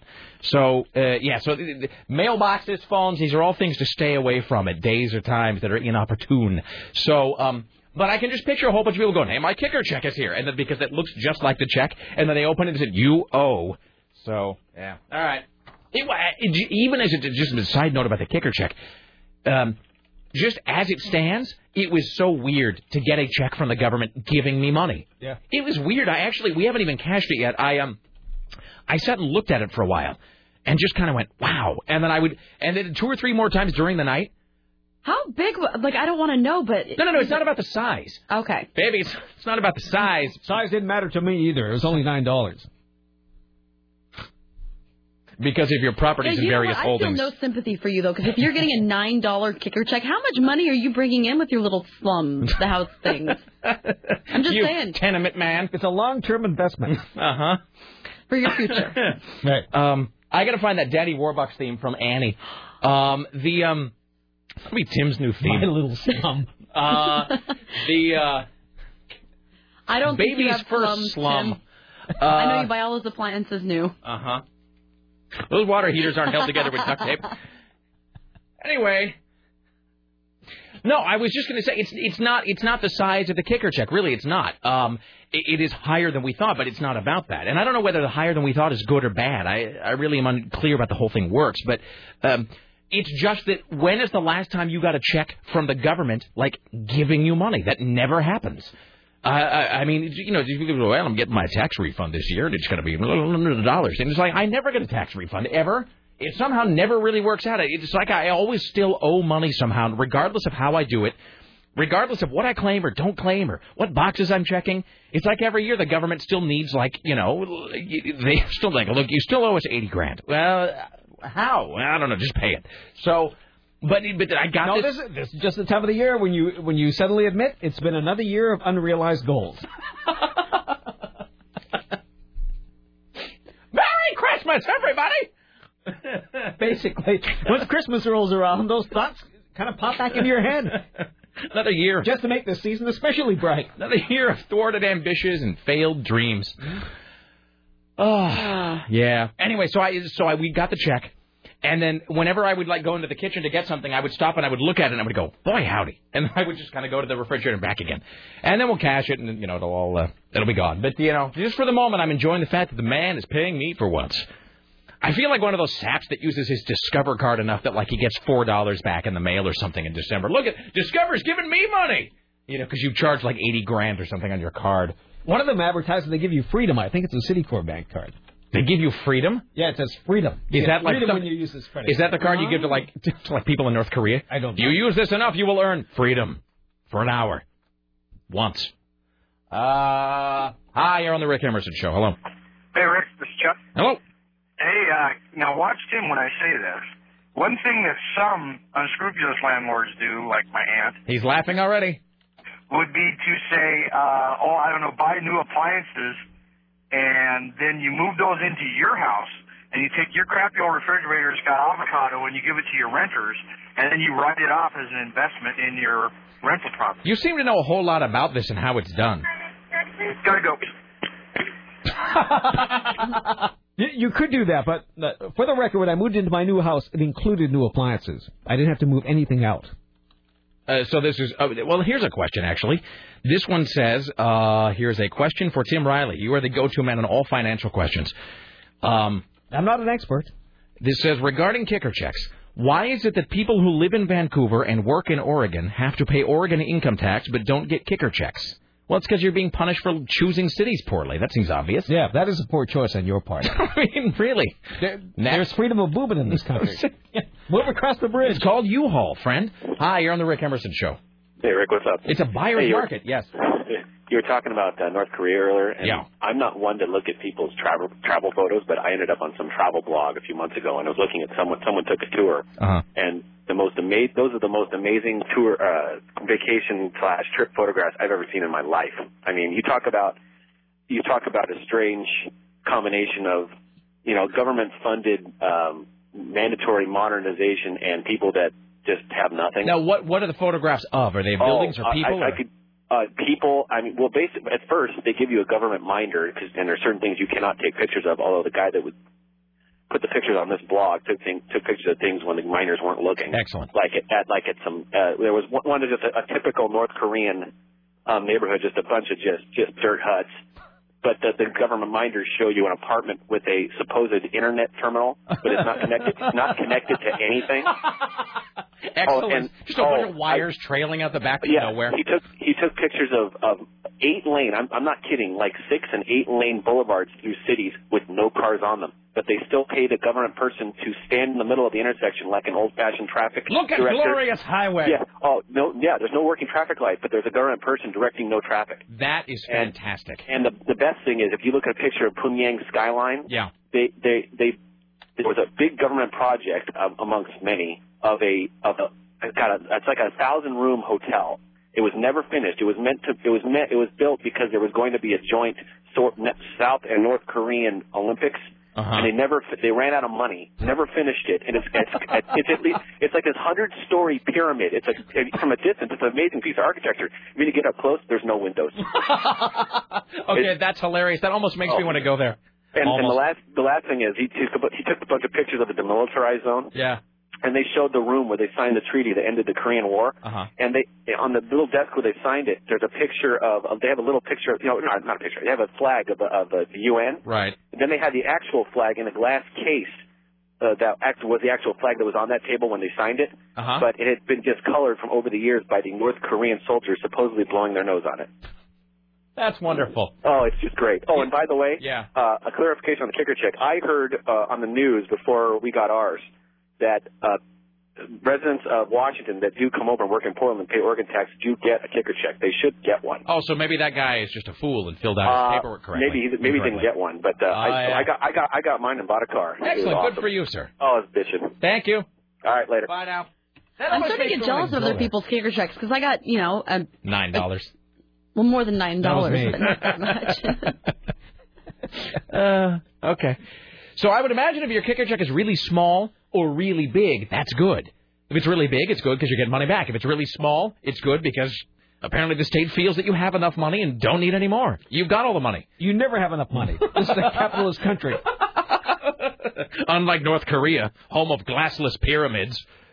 Oh, all right. Yeah, that internet connection goes right to the headphone of the person listening in the basement. exactly. Logging everything you say. Just sends it right to Kim Jong Il's living room.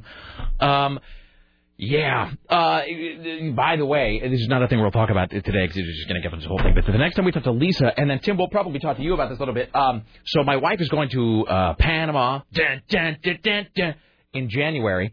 Uh, it- but then sometime in the next 18 months or so, um, she's actually floated the idea of actually going to Russia at some point. Um, see, and I told her that you would have a reaction of either sort of excitement or like don't do it or possibly a mixture of both.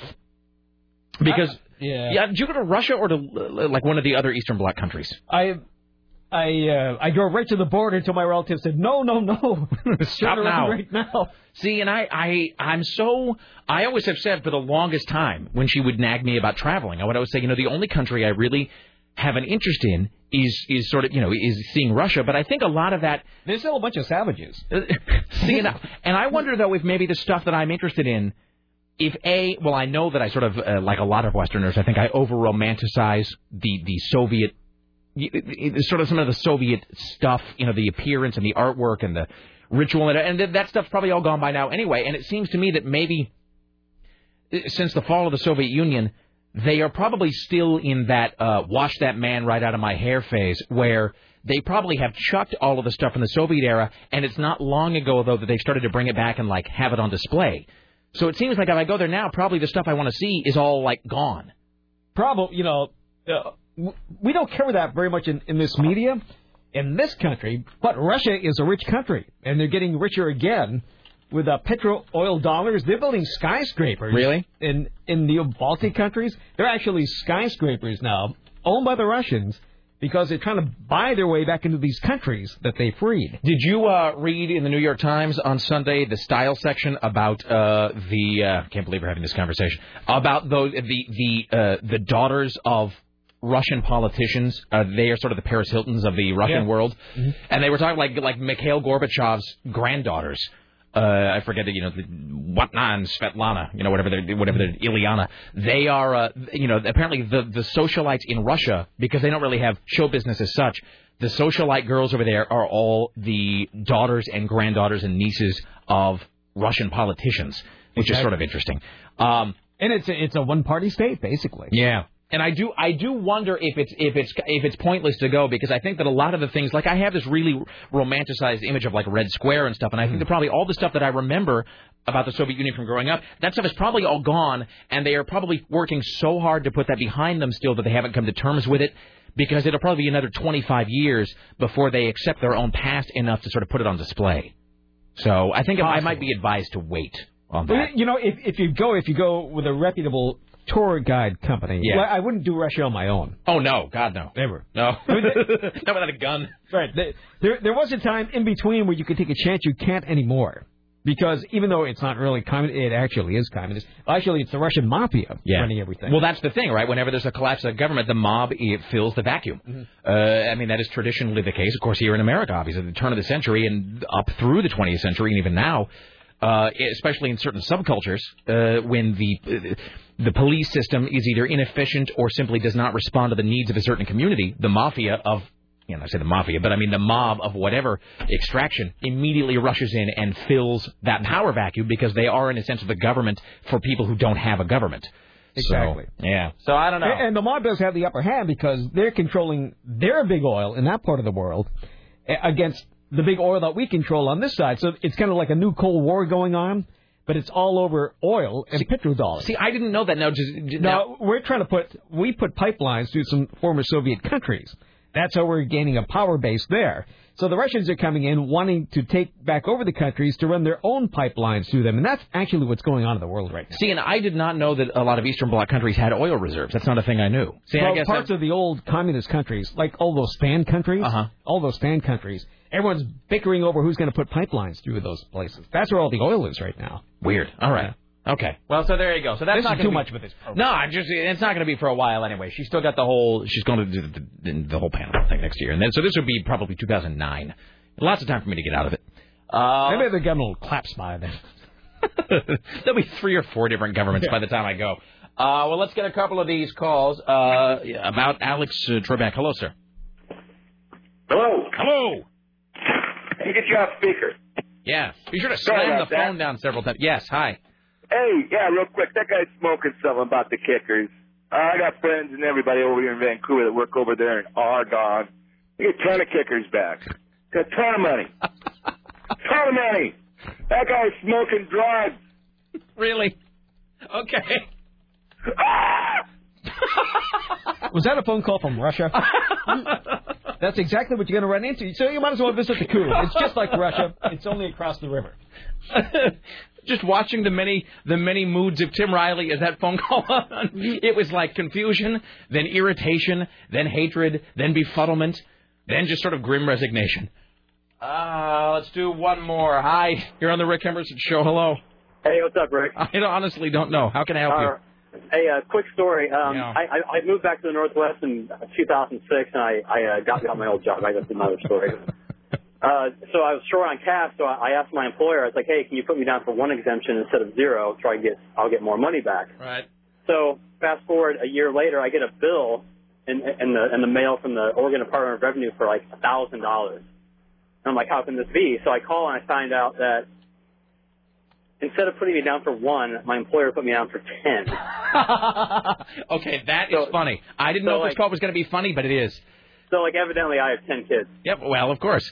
But but but uh, this, this relates to the kicker check because I ended up getting a kicker check, except it's kind of a uh, kind of a bait and switch thing, like a little you know, Oregon's trying to play a little joke on me. They they give me the kicker check, then they inform me that I have to mail it right back to them.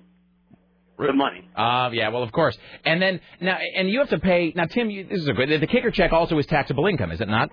I believe so. You have to declare it, don't you? Yeah, I do believe so. Yeah. So there you go. So even the kicker check, even if you do get to quote keep it all, uh, you don't get to keep it all because it is taxable income that one I must have to declare. nine dollars.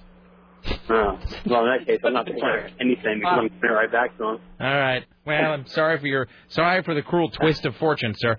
Oh, it's fine. Thank Thanks, you. Bye now. I have to pay taxes on this nine dollars. Why I ought to write somebody about this. Uh hmm. Well, let's take a break, shall we? We'll come back with more of these exciting Alex Trebek calls uh, and whatnot. Uh, plus, uh, more news from Tim Riley. Somebody sent me the first 21 seconds of the Zeppelin uh, reunion yesterday. I don't know how or why or like why it's only 21 seconds, but somebody sent it to me, and it is real. I was I just uh, looked at it. So uh, we'll do that when we get back. Plus uh, some watches and some whatnots and uh, stuff. Top five coming up later on, and uh, you know, ba-da-da-ba-da-da-ba. Back after this Rick Emerson show. Stay there.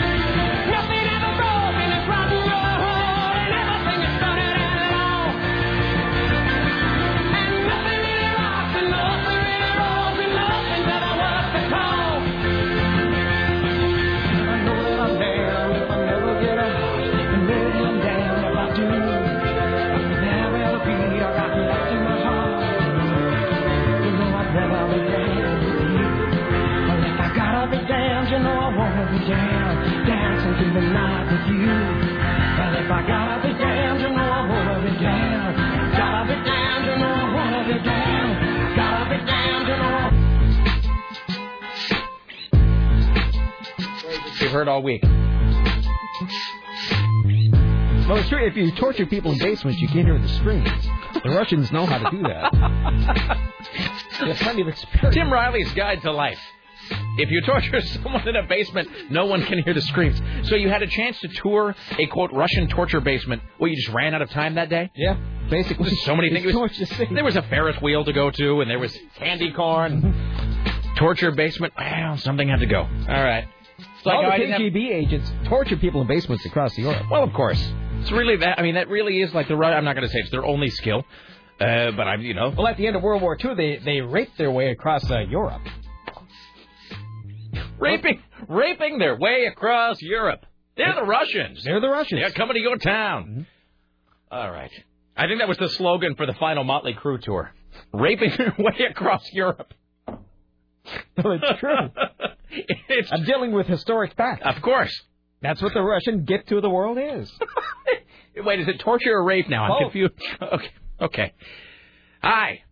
And uh, there you go. Torture. I barely knew her. All right. Here's Tim Riley at the Ministry of Truth. Uh oh. Rumor has it that Madonna underwent plastic surgery on her eyes this week. Really? Tongues are wagging about this. Apparently, it looked like she had two bruises under her eyes, seen visible and clearly despite wearing dark sunglasses in an effort to conceal them. Or maybe Guy Ritchie just didn't like the advice you gave him about the movie. No, Madonna was also seen leaving the Medical Arts Center in New York.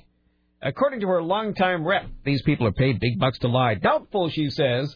I saw her over the weekend and she looked the same to me. So she didn't flatly say no. No. She, so she did. That was a non-denial denial. Right. Uh, it's all right. not giving sufficient information. Of course, that's exactly what it is. It's not Uh, lying. I hope she didn't have the.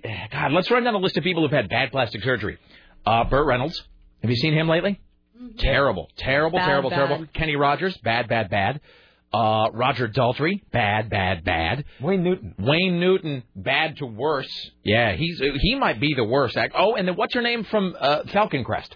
Well, Rose McGowan's had some really bad eye work then too. Why would Rose McGowan get plastic surgery? She, I don't know, just she had like under, like puffy eyes. and That's so like she got- altering a Picasso. No, she got like her lips done, and um, her eyes are all funky now. They're all messed up underneath. Damn you, Rose McGowan. Damn your black heart. All right, well, whatever. So, Mary Tyler Moore looks the same she did, as she did in the Dick Van Dyke Show in 1963. uh, is that in a good way? Because I haven't seen her recently. I guess so. Does it look um like weird or unnatural? It, it's like, what does she look like when she's sleeping? If she can. If she if she can get her eyes to close, her eyes are sort of just pulled back like the Joker's, just, just like a big perpetual scary face on. All right, uh, here's Tim Riley. Keeping up with the kids, a new study has found that illicit drug use by teens continues to decline. Uh, the study released today from the White House says there's an overall decrease in 8th, 10th, and 12th graders nationwide. The drugs most responsible for this year's decline in illicit drug use are marijuana and various stimulants, including amphetamines, methamphetamine, and crystal methamphetamine. A portion of 8th graders reported use of an illicit drug at least once in the past 12 months. This survey really doesn't make any sense. No. They can keep changing the numbers. What else are they up to? Great. Guess what, kids? The choking game's back. Just in time for the holidays. Uh, students at a middle school in Orange County have been experimenting with what is to believe to be a new version of the choking game. Is this when the Jenkem supply runs out? I guess so. This is when the teens hold their breath and get punched in the chest and then they black out. Why not try it today? Hey, somebody took our Jenkem story off the wall. Oh, somebody's going to get it. Oh, somebody's going to be punished. People our can't Jenkem- be trusted. Our story. I will not have things removed from the studio. Um, so, so you close your eyes, hold your breath, and another student will slam you in the chest. A parent who wishes to remain anonymous said her son was recruited to play the choking game and passed out. It's no game, absolutely no game, says the uh, public school representative Madeline Olfer. We're definitely flirting with death here. Flirting with death. Okay. So that's that. Well, you always hear that story about, you know, the five finger Death Star punch or whatever that thing is. So all, all the students have been given a copy of a recent story with a headline: "Boy dies playing the pla- the pass out game." You know, there is no choking game. There is no choking game, just like there is no no one for fun and to. Let me put it this way: not even at intramurals. Guy guys do a lot of stupid crap. Guys will sit and punch each other, but it's usually just like because they're they're bored or one guy like looked at another guy for like half a second too long. No one punches. People don't stand in a circle punch each other to simulate recreational drug use. It seems like you cannot. Didn't the story before that just say that kids are trying drugs in record numbers? No, the the record numbers have dropped. Oh, I'm sorry. So maybe the, so the marijuana is being replaced by the choking game. Yes. Choking game is the new is the new black. Then okay, Yeah. fair enough. Well, there you go, Mr. Choking. Put your hand on his throat. All right, here's Tim Riley. Well, it's uh, time to talk about uh, U.S. interrogations in the global war on terror. They've increased uh, scrutiny. The White House has never acknowledged what the techniques they use, calling them classified. In an interview with the Today Show, a former CIA operative named John discussed how approval for aggressive interrogation techniques is handled. This person was involved in the capture and interrogation of high-profile terrorism suspects. This was a policy decision that was made at the White House with concurrence from the National Security uh, Council and the Justice Department.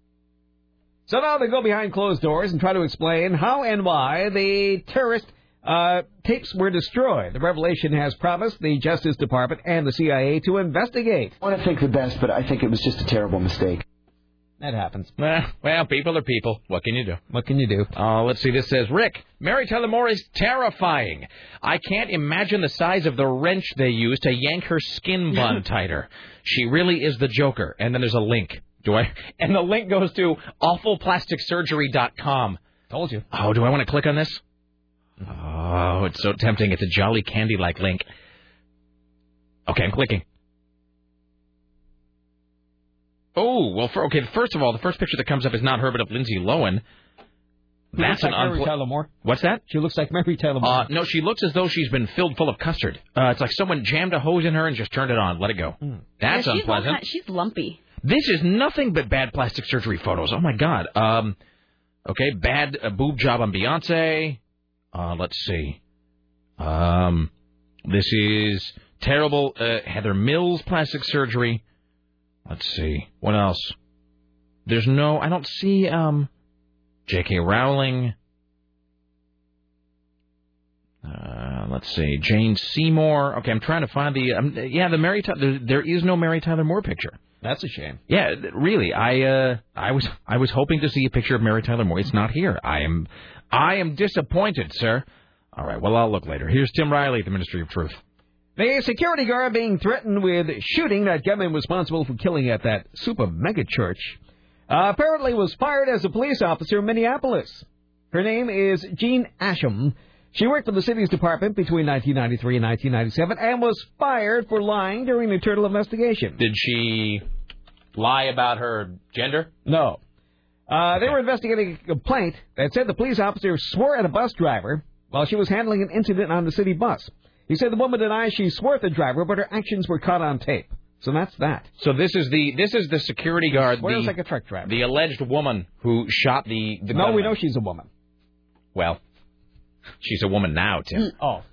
Now, while she was uh, at the police uh, department, did she uh, take a prolonged leave of absence, perhaps for any kind of did overseas medical procedure? Like a breast implant? No. Well, maybe. I'm not saying. Well, I guess they would have to. Like a Marytown memorization? Mexico was a nightmare. The doctor was a quack. Anywho, here's Tim Riley. I'm just saying, uh, she looks. She's a handsome woman. Oh, that's good. Let's just put it that way. You just look at her photo, you know what I'm talking about. Here's Tim Riley. Well, in more fallout from the Hollywood Writers' Strike, the Television Critics Association, that would be Peter Carlin, wouldn't it? Yes. Is canceling its annual January meeting where networks and cable uh, people will go on those big junkets. Uh, broadcasters have been unwilling to commit to the Los Angeles area meetings, citing expected budget cutbacks and the possible difficulty of holding sessions with scripted shows. Many shows have been sidelined by the walkout. The group includes more than 220 journalists working with TV and print and online outlets in the U.S. and Canada. Members traditionally gather in January and July to preview new entries and interview show stars and creators of TV shows. The latest round of contract negotiations between the WGA and the studios collapsed. The strike began on November 5th. Uh, okay, so let's just do. Uh, Don and Mike were talking about this yesterday. and They, uh, I, I had actually been thinking about this as well. So, uh, is anybody in this room right now currently i- is a television viewer being impacted by the writer's strike? I will be when February comes around and they're not broadcasting Lost. So you'll be. So Lost won't be on. Tim, Cold Case Files. Cold Case Files. Oh, and CSI is CSI affected by that? Well, everything. It's is, right? everything that's a, it's everything. And see, and I'm unclear to what extent uh, so-called reality programming is affected by this. And here's what I mean. I'm not t- talking about necessarily even stuff like The Real World or, you know, whatever The Hills or is The Hills reality? Oh, it's it's supposed to be reality. But you know what I mean. scripted, It's so-called reality, like the Hogan Show and whatever. Uh, but I'm talking. But I mean, even stuff like MythBusters and uh, like Made in America, like the John that John Ratzenberger thing. Like I'm unclear about whether that stuff is affected by the writers' strike. So if a show is presumably, if it's not scripted in the sense that it's not fictional, it still has to have writers. So a show like MythBusters and the one that Don Toronto was mentioning, the How It's Made, which is a great show, uh, stuff like that, it's not a fictionalized serial of any kind. Yet at the same time, they don't just ad lib everything on camera. That stuff has got to be written by somebody. Right. So I wonder, is that just a separate guild or something, or a separate? It would be the same thing. I would imagine so. So I wonder if they're going to run out of episodes of stuff like on the Discovery Channel and the because like you know what I you know what I'm a total uh, nerd for is here, I- I'm a nerd for two things. Well, three things. Anything that involves an explosion, so MythBusters. Anything that involves showing how stuff is built. Uh, and when, when Don did his little thing about how it's made, I was told I was right there with him because it, how it's made, made in America, uh, that all of those shows where they show the manufacturing of an item, even stuff I don't care about.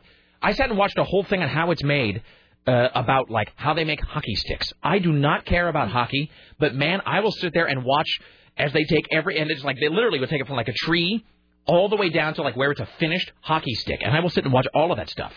Um, you know, and, and then stuff that's weird, like how I'm, I'm at one point they were like, "Have you ever wondered how they make a whisk?" And I thought to myself, Yes. How do they make a whisk? That's fascinating. And then I sat and watched a whole thing about the machine that makes a whisk, and it's pretty freaking great, actually. Um, and then, uh, and then I'm also a big sucker for travel shows that involve eating. Uh, keep in mind, I don't like to travel and I don't like to cook, but I will watch. uh, Like there's, Oh, we all know you like to eat, Rick. there is. Thank you. There is. And when you travel, you do go on eating tours, don't you? Well, I, I'm just saying, I'm not like I like I wouldn't really sit and watch like a Julia Child type show, um, uh, uh, but like that Anthony Bourdain will do No Reservation, which is a great show where he shows up in a- town, whether it's in America or around the world, and his whole deal is to find street vendors, and he will find a local, and he will say, hey. I'm from the Food Network or whatever. Like, take me to some of the best street vendor food around town. And it's like, so one day it'll be in like, you know, Florida. The next day it'll be in like Colombia. Uh, and he just eat. And then there's that other show, Bizarre Foods, with what's his name, Dave, blah blah blah, where he'll just go to a country or a state and eat the weirdest stuff that they can find. What is this? Well, it's horse hoof soup. Well, all right, you know, I love stuff like that. And so I wonder if that's going to be because I was thinking, and this is the last thing I'll say about the writer strike. Um, I was thinking about this actually. I really do believe that everybody involved, writers, producers, students, they're going to get it in the end. They they are really going to regret this whole thing. And I'm not putting the blame on any one party. I'm just saying that they're all going to regret this, unfortunately, because I think that we uh, like I have The Shield, and then there's Mad Men. You know, those are the two shows that I'm really into that, that will be delayed by this. The Shield, I'm really, you know, I'm pissed about that. And then, you know, Mad Men, that's going to be delayed, which sucks. But apart from that, everything I watch is sort of in the non-scripted category. And I was also thinking about this. Just the number of shows that we have talked about on this program in just the last year that, like, I haven't had a chance to watch yet, but that I should, that are out on DVD, like 30 Rock, like Heroes, like seasons two and three of Lost. Um, I could probably watch a season a month. In other words, I could probably power through an entire season of a show every single month, a show a month, and it would still probably take me a solid year and a half before I was like out of stuff I wanted to watch. So I think that they're all going to end up really wishing they hadn't had this strike on KCMD Portland because I got no shortage of stuff to watch, really. So, and I'm going to miss the Shield, but I, you know, you're going to movie madness, man. There's like a, a hundred different shows there I want to watch. So there you go. Here's Tim Riley. And we're just uh, received a report now. Two homes have washed away in Clatskanie at Highway 30 due to that uh, mudslide there. Uh, fourth ranked broadcaster NBC, that's fourth ranked, has quietly begun reimbursing its advertisers at an average of $500,000 each for failing to reach guaranteed ratings levels. This is the first time a network is taking such a step in years.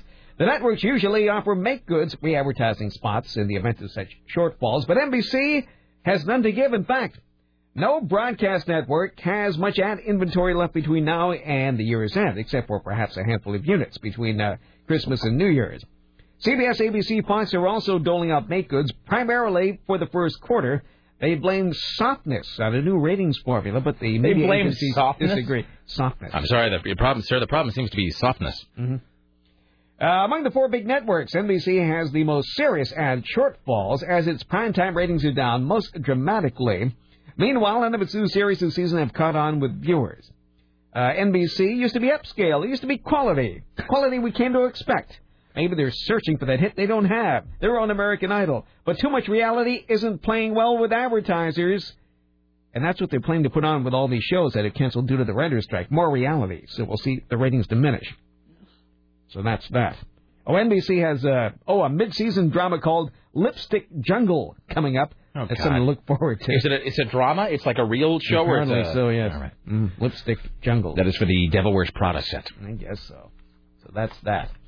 Uh, are we going to save the Led Zeppelin discussion for Oh, later? no, we can do it now. I, we have uh, we have no uh, guest this hour. We are uh, no guest. We are golden, as they say. All right. You're horrified. I'm amazed. No, we uh, we had Jim Roop booked from Colorado, but they, he's on a plane right now. He's flying back to the City of Angels. So. All right.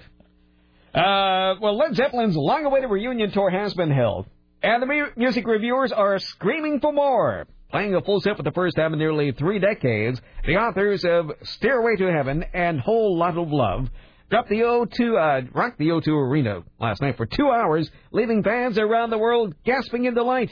With synergy like this going on, it would be an act of cosmic perversity to stop it now. Who's who is it? Talk about PR. Jesus, talk about somebody who's like on the on the take. I mean, really? Did it actually was it that breathless? Apparently so. All right. Well, fair enough. They sound awesomely tight, says the Guardian. Awesomely tight. Okay. Uh, the Independent was a little uh, less uh, effusive in its play, but Andy Gill did write that the uh, call and response routine between Plant and Page during Black Dog was one of the night's most engaging moments. Man, and I would like to believe that this is true. Don't get me wrong. I I really I really hope that it was that good. A because you know they're going to put it out on CD and DVD at some point, and B because I mean it seems like Plant is the one uh, who's really the holdout on this. It seems like he's the one who resists doing a reunion tour.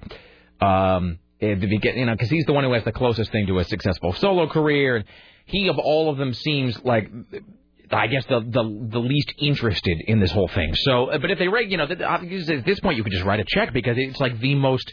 I would say at this point because and we've had this discussion before, but I think everybody has reunited. I mean, is there anybody? Is there any big act? I mean, Pink Floyd. I guess they did the one-off, so I don't know if that counts. What about ABBA? Uh, well, that's true. There's ABBA in the world of pop, and you know who else uh, would, hasn't reunited? Uh, is the Smiths. A Smiths reunion would be really big. Oh, that would. Uh, kind of with a different crowd, but a Smiths reunion would be huge. That's Um, never going to happen. well, see, but they. No, Morrissey. Morrissey Man. was offered ten million dollars to do it, and You he know. wa- he's he's not going to do it. You know, everybody else has said that too, though. Everybody. Uh, The I Eagles think no, I think Morrissey said that. is a different breed. Well, you mean by I- different? You mean a dick? yeah, totally. Yeah. I think that he would rather um, starve on the streets of London than um than Play with this Johnny. Marr again. Mhm. I love the. I'm starving. He's going to be fine. He's releasing a solo album. He's going. Yeah, he will be just fine. Just singing. There was a, there's a light that will never go out for food. Uh, I Morrissey jokes are that they're so easy to go to because of that Kermit the Frog voice of his. I can, what else could Morrissey say that would be funny in that voice? I well, don't know, it's your nothing, I guess. Apparently. well, I'm done. Um, so anyway, so I, so there's a Smiths reunion. Yeah, so might not have ABBA has also for 20 years been turning down reunions. Uh, there is a full-fledged Guns N' Roses reunion. You know that would be huge, and who knows if that'll happen because Steven Tyler can't. Uh, Steven Tyler, Steven Adler can't move the left half of his body. Um, so that does tend to throw off one's percussion skills. Uh, but man, the Zeppelin reunion that was the most hotly anticipated reunion in uh, probably 20 years. Um, so all the reports are that it was really good. I got to tell you that when they played at Live Aid, it was bad, regardless of what anybody says. And when they played in 1988, which is the last time they did it, in '88 they were terrible. They were awful in 1988. So that was 20 years ago. So uh, apparently they were really good last night. I do have 21 seconds of yesterday's Zeppelin show. So this is um, Zeppelin yesterday in London. Somebody somehow got 21 seconds of the opening. This is Good Times, Bad Times, which is the opening number. So this is the first 21 seconds of Zeppelin at the O2 Arena in London yesterday.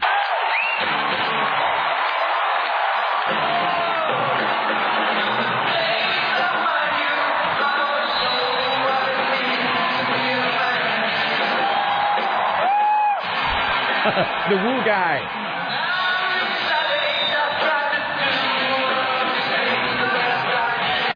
There you go. Ladies and gentlemen, Led Zeppelin. So Oh, there- fantastic. there must be Yeah, more. Wonderful. Yeah. So uh, anyway, by all accounts, it was pretty great. Uh, and they played Stairway to Heaven, which uh, Plant had sworn he would never do. Plant had said numerous times over the last 20 years that he would never sing uh, Stairway to Heaven again. He called it that bloody awful wedding song. like F that, I will never sing it again. And they sang it last night. So uh, anyway, somebody will keep upping the dollar amount uh, until they give in. I mean, it's just it's a given. What the Smiths? No, Zeppelin. Okay. I mean, the Smiths, I don't know. I don't know that much about the Smiths. I know that Marr and Morrissey hate each other. But you know what? The list of bands But who Marr hate each other. to do it, and Morrissey didn't. No, Really? I think yeah. I mean, I think he's past the point of needing the money. I don't think he cares. That's true, and I will tell you this: that's always the thing that makes these reunions happen. Is they will split into their different factions. They will all do solo careers. Usually, one of the members is much more successful than the other in terms of solo career. For example, um, uh, Don Henley was the was the successful member of the Eagles in a solo career. Paul Simon was the successful member of Simon and Garfunkel. David Gilmour was the successful one in Pink Floyd. But as soon as one of those solo projects fails, bam, they run back to the sweet bosom of the known. So as soon as Paul Simon had that album that stiffed, and as soon as Don Henley had an album that stiffed, they both went back and they did the reunion. So what you need is for Morrissey to have a huge failure of an album. You need Morrissey to put out a solo album, and then you need for no one to buy it. Everyone needs to boycott Morrissey's next product, so he will then reunite with Johnny Marr. It's the only way it'll happen. That's the dynamic of how those things work. Uh, here is Tim Riley at the Ministry of Truth. Well, the death last month of Kevin DuBrow, the lead singer for the 1980s heavy metal band Quiet Riot, has been ruled as an accidental cocaine overdose. I'm shocked. He was found dead November 25th in his Las Vegas home. He was 52. I don't know why this story is news. The late son of Anna Nicole Smith was killed by a combination of methadone and antidepressant Zoloft and Lexapro. Really? Jeez. A cocktail that would have turned lethal within five hours. What could you be that depressed about if you're Anna Nicole? I mean, so your mom is a stupid whore. Big deal. So it took this long for the results to come out. He died September 10th, 2006. and yet the, the Quiet Riot guy died like a day ago, and we already know. Mm-hmm. Well, all right. That well, 'cause shows they did. No, that's an unpleasant. what? Well, because Daniel's been buried for a long time. So I Oh, mean, did they have to dig him up? They dug him up. Oh. Oh. Oh. oh. Yeah. This guy said that this, this guy sent me a list of things for Morrissey to say while on the street and starving. he sent me, Rick, here are three things I would pay to hear Morrissey sing while he's cold in the street. Should I do them in the Morrissey voice? Of course. This dying man? Ding! I am human and I need to eat food. How about this? I know that some of these are probably meant to be done to a certain tune. How about this? I think this is to the uh, girlfriend in a coma uh, melody, which I don't know. Uh, Do do do do do do do do do do do do do do. anyway, I have frostbite. I know, I know, it's serious. okay, that's funny. How about this? These are the three things this guy would pay to hear Morrissey sing while starving. My leg is infected, but I can't afford the ride to the hospital. That's exactly the kind of humor that makes me laugh, because it's just weird. That you would even that that guy in like five seconds came up with three things that he would like to hear Morrissey sing while cold and starving, and was able to write them and email them to me. That's that's pretty great, actually. Um, all right, and then we get emails like this: Rick, one of the stuck-up office chicks just tripped and fell on her face. It was hilarious. Ha ha. All right, here's Tim Riley, the Ministry of Truth, and we'll get some calls here. So Paris Hilton is working on this new persona of someone who cares. Uh, she decided she didn't care about Africa. Well, for the moment, she'll be back. But now she's taking her new humanitarian persona seriously, and her goodwill has started with men who have orange skin and green hair. You see, while clubbing at the Hotspot Cameo in Miami last weekend, Hilton came to the aid of an injured dancing Oompa Loompa. During a performance from Jeff Beacher's Madhouse that featured three Oompa Loompa performers, complete with trademark orange makeup and bright green hair, the crowd repeatedly rushed to the stage. Well, one of the Oompa Loompas, Robin Sherwood, was severely cut during the melee. Sherwood is reportedly a friend of Hilton's, or is now. They're unlikely friends who met earlier in the day during rehearsals. After his injury, the hotel heiress uh, stuck by Sherwood until help arrived. Yes, Paris stayed back at the event when she heard he was injured to make sure he was okay. She was very concerned about his health. She didn't leave until she knew he was okay. That comes from Talent Resources, who booked the event and are, are friends of everyone concerned. Is this really a story about Paris Hilton helping Paris. an injured Oompa Yes. Loompa? Yes, Paris Hilton stayed with him until an ambulance came and took care of him. Paris is great. Everyone repeat. Paris is great. Paris is great. Paris is great. she was there until he was turned over to the medical technicians. All glory to the Hypnotoad. Luckily, his injuries required only stitches, allowing Hilton's Oompa Loompa friend to dance, dance, dance. One of these days, I'm going to end the show with a Hypnotoad sound, by the way. Rick, when you travel to Russia, please be careful when you and your wife uh, travel. Thanks. Uh, let's see. My friend went to St. Petersburg, Russia last year, and he had a very good time trying to find a Russian bride. Okay. Yeah, it's a story you should tell to everybody. Uh, uh, let's see, Rick, I noticed a maple leaf at the end of how it's made. It turns out it's created by our smelly neighbors to the north. Uh, I'm assuming any sh- uh, if any show in the United States is going to be impacted, it's MythBusters. Um, let's see. It says I missed The Office, but I kind of hope that the networks realize that, as you said, there's no shortage of my backlog of things to watch. I'm guessing one would be wise to invest in Netflix stock in the coming months. Really, and again, I, I know the writers are being screwed. I really do recognize that. Um, but I'm saying the market, rea- as Tim had pointed out, we do live in a capitalist society, and I do believe the market realities are that the network and the writers, everybody involved with the making of television is going to take it in the shorts. Uh, you know, except for people selling DVDs. That's it. Uh, let's see. And, and, and they also brought up another interesting point last night about how much longer can the late night shows hold out before they have to go back on the air. Carson Daly's already gone back on the air. Who watches the late night shows? You know, When's I the don't- last time anybody watched one? I don't know the answer to that. And, and let me ask you I this. think they're the biggest scam around, really. maybe this is. I was going to ask, is this a sign that I'm getting old? But you know what? I don't think it is because my dad watched Carson, even you know when he was older than I am now. Uh, it- But does that was it- a previous generation of TV viewers. but does it seem like staying up till 11:30? It, it doesn't know. Is it seem kind of like kind of weird that one of the most hotly coveted uh, so-called advertising slots on television doesn't even start till almost midnight? Does that seem a little weird to you? And those viewing habits were established long before long commutes and people moved further away from cities where they didn't have to drive so long back and forth So that probably, so that might be it. Because again, and I'm not not like I'm some early to bed, early to rise type. I'm a, I'm a night owl.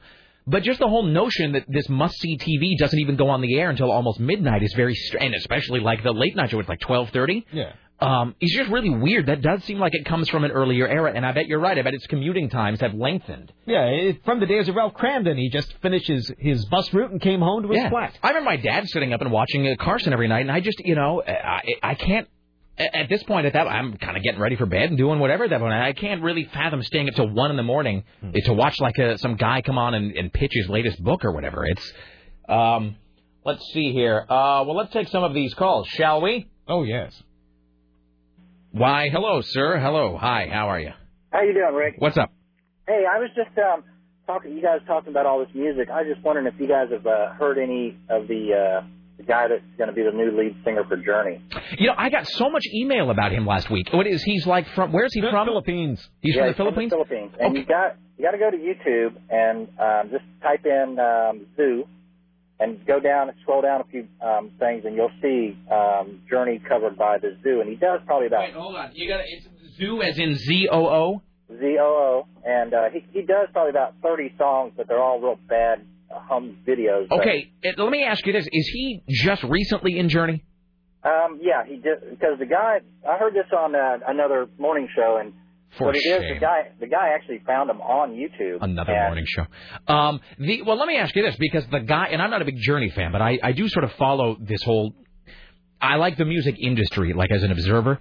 Um, now Steve Perry left Journey some time ago. Now, wasn't there another guy after Steve Perry, and he also was supposedly like like an uncanny resemblance to Steve Perry?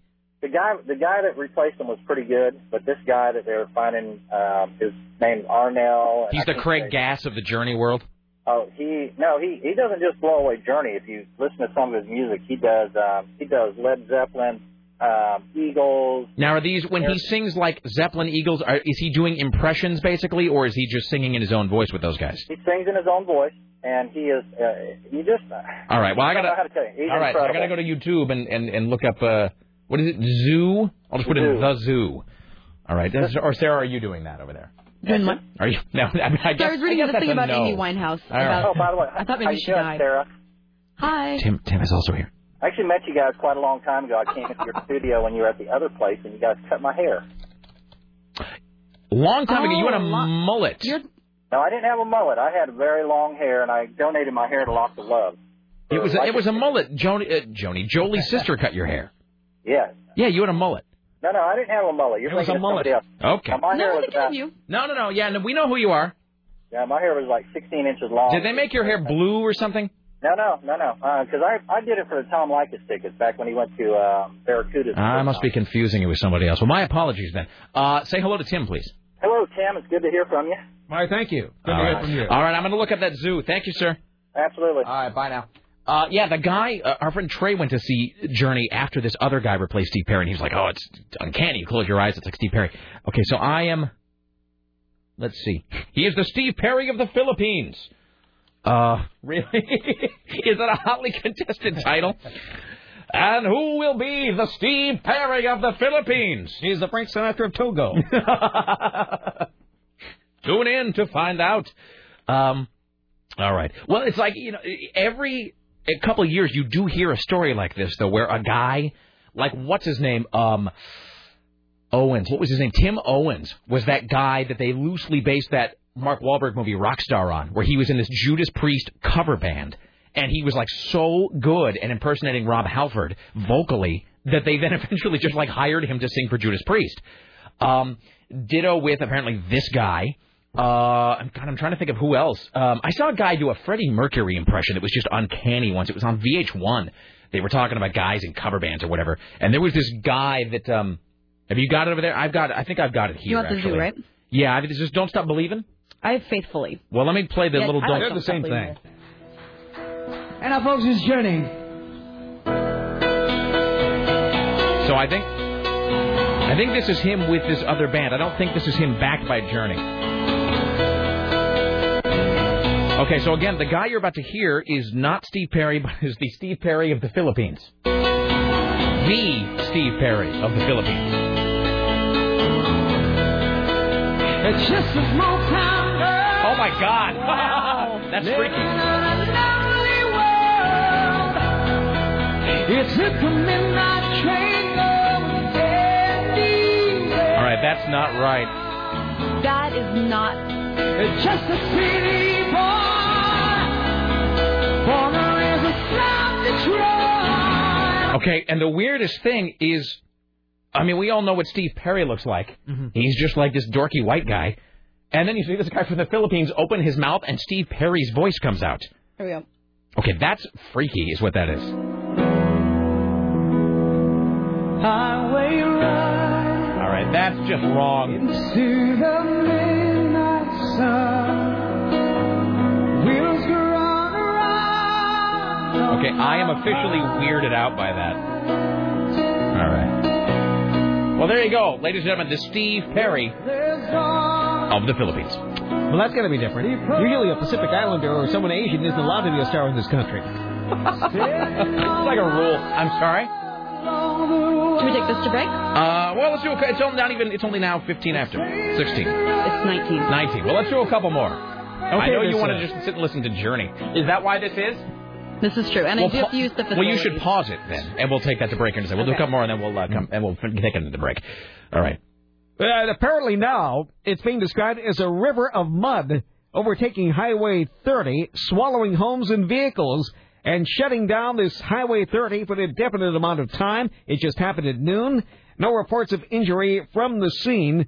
The slide uh, left at least one home nearly up to its roof in mud. Can you imagine being inside this thing? Please tell me there's footage. Not yet. Oh, okay. Uh, huge logs are littering the sides of the logs come out of nowhere for some reason. There are logs at this one too. Logs just rained down from the sky Apparently, the logs crossed the highway without permission to get to the other side. and nearby train tracks before emptying onto another roadway. Now, prior to the slide, part of this highway was closed down, but this was before the River of Mud. So I, I don't think I want to live there. Yeah, I would uh, check that off the list of places that you would uh, you'd be moving to. This says, uh, Rick, I read a rumor online last week that episodes from some shows like Dexter, which is one of the best shows on TV, might be moving to CBS if the writer strike continues. Not new episodes, but they will be running Dexter from the beginning on CBS. That's a great idea. Uh, then I wouldn't have to buy Showtime to watch this show that the CBS emails continue to demand we watch. Oh, Showtime's been useless for quite some time. Yeah, it really has. Um, and, and, and I'm not like a big enough. I think boxing is like their big sport too. Um, let's see. Um, well, I don't care about any of these other emails. Uh, let's do one more here, and then we'll take this uh, journey uh, guy to break. All right, let's uh, do a religious nutcase watch. Here's your religious nutcase watch for uh, Tuesday on the Rick Emerson radio program.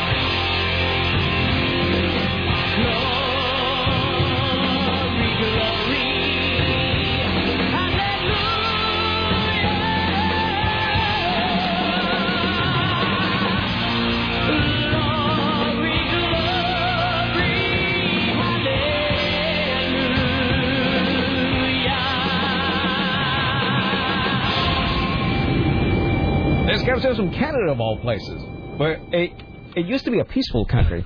Now they have serial killers and You know what it is? crazy pig It's because they're next to us. It's like putting an onion next to your bread. I you know what I mean? We're the onion to Canada's uh, to Canada's wheat bread.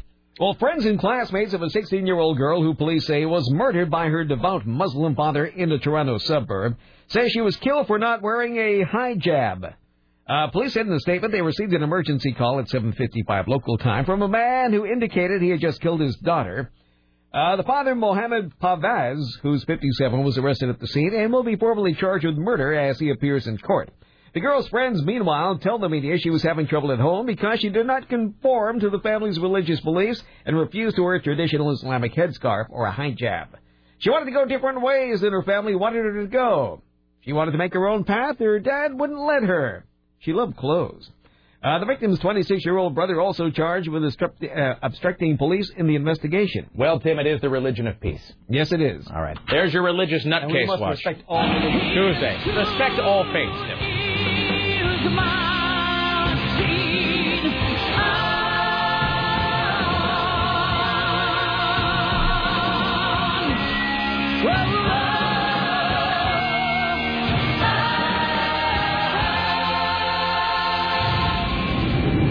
Looks like we might have another Apple user among our group. Really? Well, that's a rumor. Someone's purchasing an Apple MacBook. I'm not going to say who. Does her name rhyme with Hera Hillen? Uh, perhaps. Okay. Just Perhaps check. Aaron and I are going to go shopping on maybe Friday. Maybe. To buy an Apple? A yes, I think I'm going to get an iBook. Good for you. I wish I could afford one, but I can't on my $9 kicker. Yes, life is. How do you manage? Life is hard. Um, okay, somebody has this, and then I know we have to go to the break because Sarah has to use the bathroom. But uh, let me uh, let's see. This says the more taxes you pay, the bigger your check. So if Tim's uh, check is nine dollars, he's really good at getting out of paying income tax. Well done, Tim. And then he says. See, listen to this guy. Listen to this. Listen to this dick. Since my kicker check was five figures, I could use Tim's guidance. Geez, he's a tax god and a news god. All right. Well, thank you, sir. All right. Are you gonna take us to break with the Philip- Yes. with the, the, the the Philippines? What is it? Filipino? Philip? Is that it? Yes. Someone from the Philippines to say Filipino. The Steve Perry of the Philippines, ladies and gentlemen. Uh, give it up for this guy. Uh, back after this, more of Tim Riley. We'll do the top five. Uh, let's see, motorcycle ice race tickets, Darwin watch, all that. You stay there. It's the Rick Emerson Show.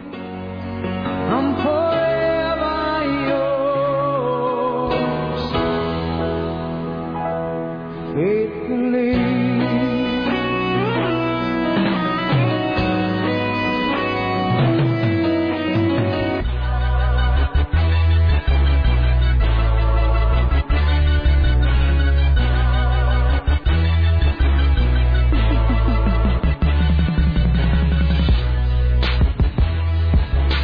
the Rick Emerson radio program, home of the world's finest bumper music.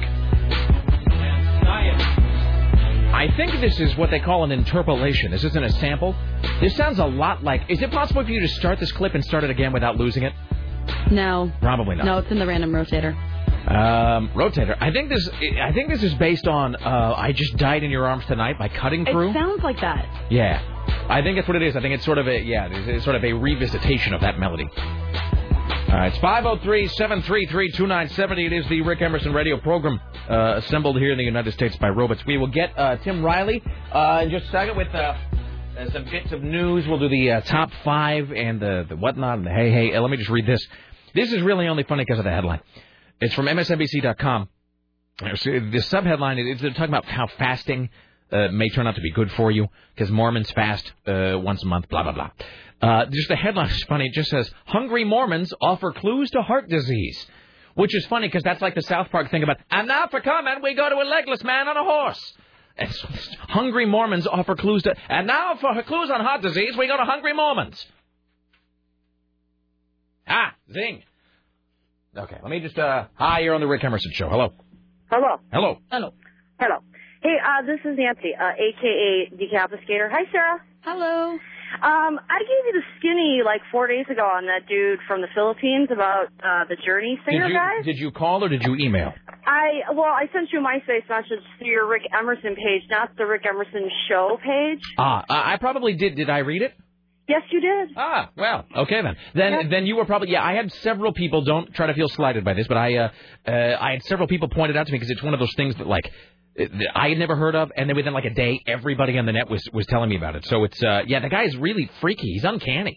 It's creepy. I, that's what I was uh, noting in my uh, letter to you. I was like, it's very creepy because I know you like to use that word quite a I bit. I do well, and there's stuff that's just like if I, like if somebody pointed out about Gass, uh, Craig Gass was here this uh, last week, um, who is great, who is sort of the, eh, for you Arrested Development fans, is sort of the Carl Weathers of the of the Rick Emerson program. Yeah. Um, did, did, spent uh, well, never. I'm just gonna say we spent a lot of time on the phone with him this weekend. It's true. Um, Excellent. So, it, but he does what somebody correct on my MySpace page. Somebody called his Kinison. They said it was great because it was quote a three-dimensional impression of Sam Kinison, by which they me- they mean they meant that some guys just do the laugh uh, or the scream, but he doesn't just do the lap; He does the full. AM 970, solid state radio. You understand that, you f- And then he does a little giggle. It is a fully formed impression, which is what's so great about that Steve Perry guy. Uh, and I know he probably doesn't like being called that. I'm sure he has a real name that I'll never bother to learn. Uh, but it's just unreal. It, it just kind of creeps you out a little bit. Yeah, I mean, I you know, I grew up in the '80s. I was a teenager in the '80s, and Journey wasn't one of my favorite bands, but that was all that was on the radio. So when I heard this guy sing for the first time, it was it blew me away. Yeah, I don't. I look. Let me just tell you this. It's not even that I don't care about Journey. I dislike Journey, and I'm impressed by that guy. Like I'd sit and listen to Journey just because that guy is so uncanny. Yeah. So, well, thank you for the heads up. Well, thank you. Excellent. Thank you. Best Bye show ever. Bye now. Uh, do these, and then we'll go to uh, Tim Riley. Hi, you're on the Rick Emerson Show. Hey, Rick, the details of your dream kind of creeped me out this morning. Yeah, it was a freaky dream. That's why I really delayed telling the story. Well, I wanted to ask you, you and Sarah and the gang there, uh, have you ever seen a movie called Elephant? Oh yeah, the Columbine. I'm sorry, not Columbine, but loosely inspired by the events of Columbine. No, I haven't seen that. Exactly. Oh, it's, Terrible it's, it's pretty, uh, it's a so-so movie, but what's really creepy is they filmed it in my old high school here in Portland. Ooh, that is creepy. It's a yeah, it's a Gus Van Sant take on Columbine. Yeah, yeah. Yeah, the story itself yeah, is just kind of it's bad. lackluster, of- but uh, but yeah. some of the visuals you described were a, a lot like that movie. It was kind of creepy. Yeah. All right. Thank you, sir. Good time. Ladies and gentlemen of the Ministry of Whatnots, it's Tim Riley. And now, from the Ministry of Truth, this is Tim Riley. And an enormous mudslide hits Highway 30. A river and mudslide overtook Highway 30 about five miles west of Clatskanie, swallowing homes and vehicles and shutting down the road for an indefinite amount of time. Is there footage yet? I have some sound. Oh, really? Mhm. Is These-? These are vivid word pictures. All right. Through the magic of radio? Yes. Thank you, Stan Freberg. Gary Soderstrom was just above the area when the slide came roaring toward Highway 30. You could see trees flying up in the air and could hear the roar, and then it came and it went clear across that highway. Took one trailer house, moved it 200 yards, put it up on Highway 30. When it took the railroad tracks out, it broke a licked natural gas main. They were worried because there was power lines flying around there sparking. He really is the epitome of area man, isn't he? Mm-hmm. He really, a local man had this to say. He totally is the, the local man to a T. Uh, we have more here. He uh, talked about the mudslide and how it affected where he lives. Well, we did have it. Whoops. Well, we. I'm sorry, I'm just looking for something. We could. They invaded that whole canyon. It scraped things up 100 feet up on the banks of the canyons are just completely wiped out. That's that. Well, there you go. That's on the Clatskanie. Don't go there. Well, you can't even if you wanted to, so I guess we're all set. All right. Yeah. A man dressed as a robot heckled Bill Clinton today in Iowa City. Bill Clinton, I want you to apologize to Sister Souljah. Robots of the world want you to apologize to Sister Souljah. We want you to apologize. That is fantastic.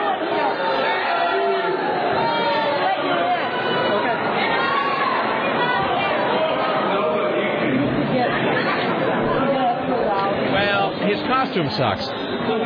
That's a bad robot costume, but I give him points for the content. Yes, nothing to apologize for. You did a lot for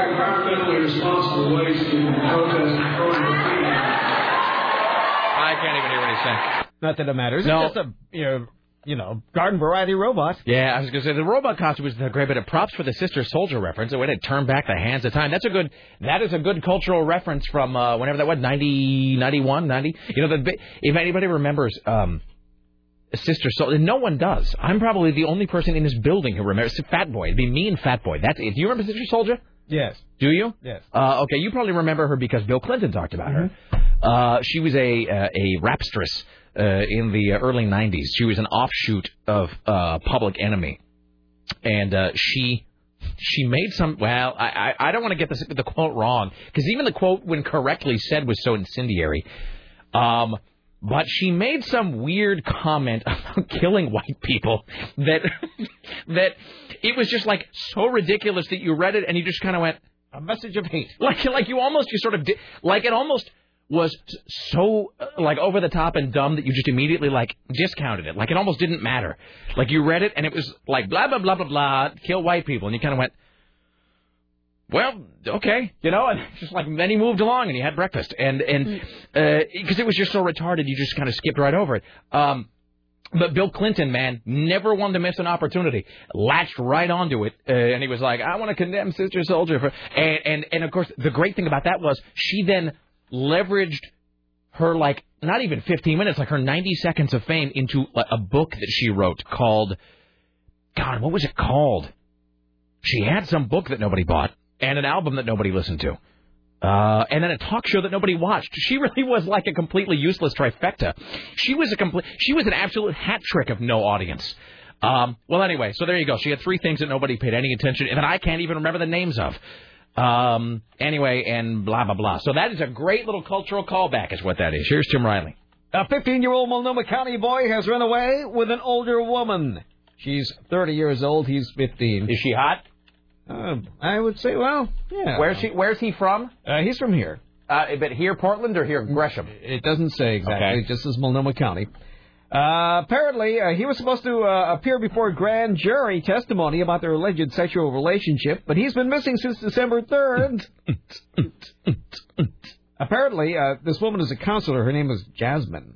And according to, Of course- according, of course according to Jasmine's website, What? Really? Jasmine Jasmine, a do I have to be 18 to go there? Hold it, where they make PayPal? It doesn't say exactly where it is. Uh, she has a master's degree from Pacific University and is offering therapy via email for twenty dollars a question. Therapy via email. Is that what they're She's calling it now? five feet tall, one hundred pounds, with dark or dyed blonde hair I Made a huge and mistake. brown eyes. Oh, that's wonderful. Can I uh, see that, please? Oh man, do you remember Deborah LaFave? Yes. She was that hot as balls blonde teacher that got busted for having the. Now you know that. Oh my God! Hello. Twenty dollars a question. Wait, hold on. That's her husband. What? what? No, it's. It, huh? What? What? What? okay, let's stop. Um, Deborah LaFave, hot as balls blonde teacher who got busted for having the affair with that teenage boy. Yes. She then went to jail for a while, and then she got out of jail, and she has already violated the terms of her probation. That is weird. She has not gotten it on with another student, uh, but she was like working at some, you know, some low rent job, some fast food job. She got busted for having quote inappropriate conversations with a male coworker. So I guess she was working at like a taco, you know, hut, and um, there was she was working with a 16 year old boy at the taco hut, who of course, you know, liked being the object of her attention because she's hot. And she was like, "So, how's the sex?" You know, and like, How, "Tell me about your girlfriend. What do you guys do together?"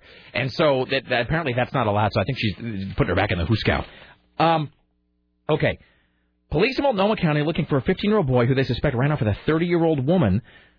The boy had been referred to Jasmine uh, Nguyen, I believe her name is, um, for counseling. Yeah. Um, police think the two may have been headed to California along with Nguyen's husband and teen daughter. So this guy here is her husband? Correct. It just complicates the story. The husband looks like he's about 10 years old, by the way. She like younger guys. Yeah, well, I mean, she's only, well, she's 30. Can I see her picture? She's, uh, she's hot. In a sort of slatternly kind of way. So she could get twenty dollars per question anytime. Oh, she is pretty. Well, she looks kind of Say it. like a drag queen. I was going to say exotic. Oh.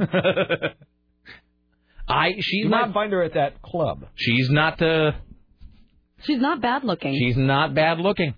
Um, but uh, so that's her husband. But her husband looks like he's in like fifth That's grade. Her, that's her husband? Well, they have the same last name.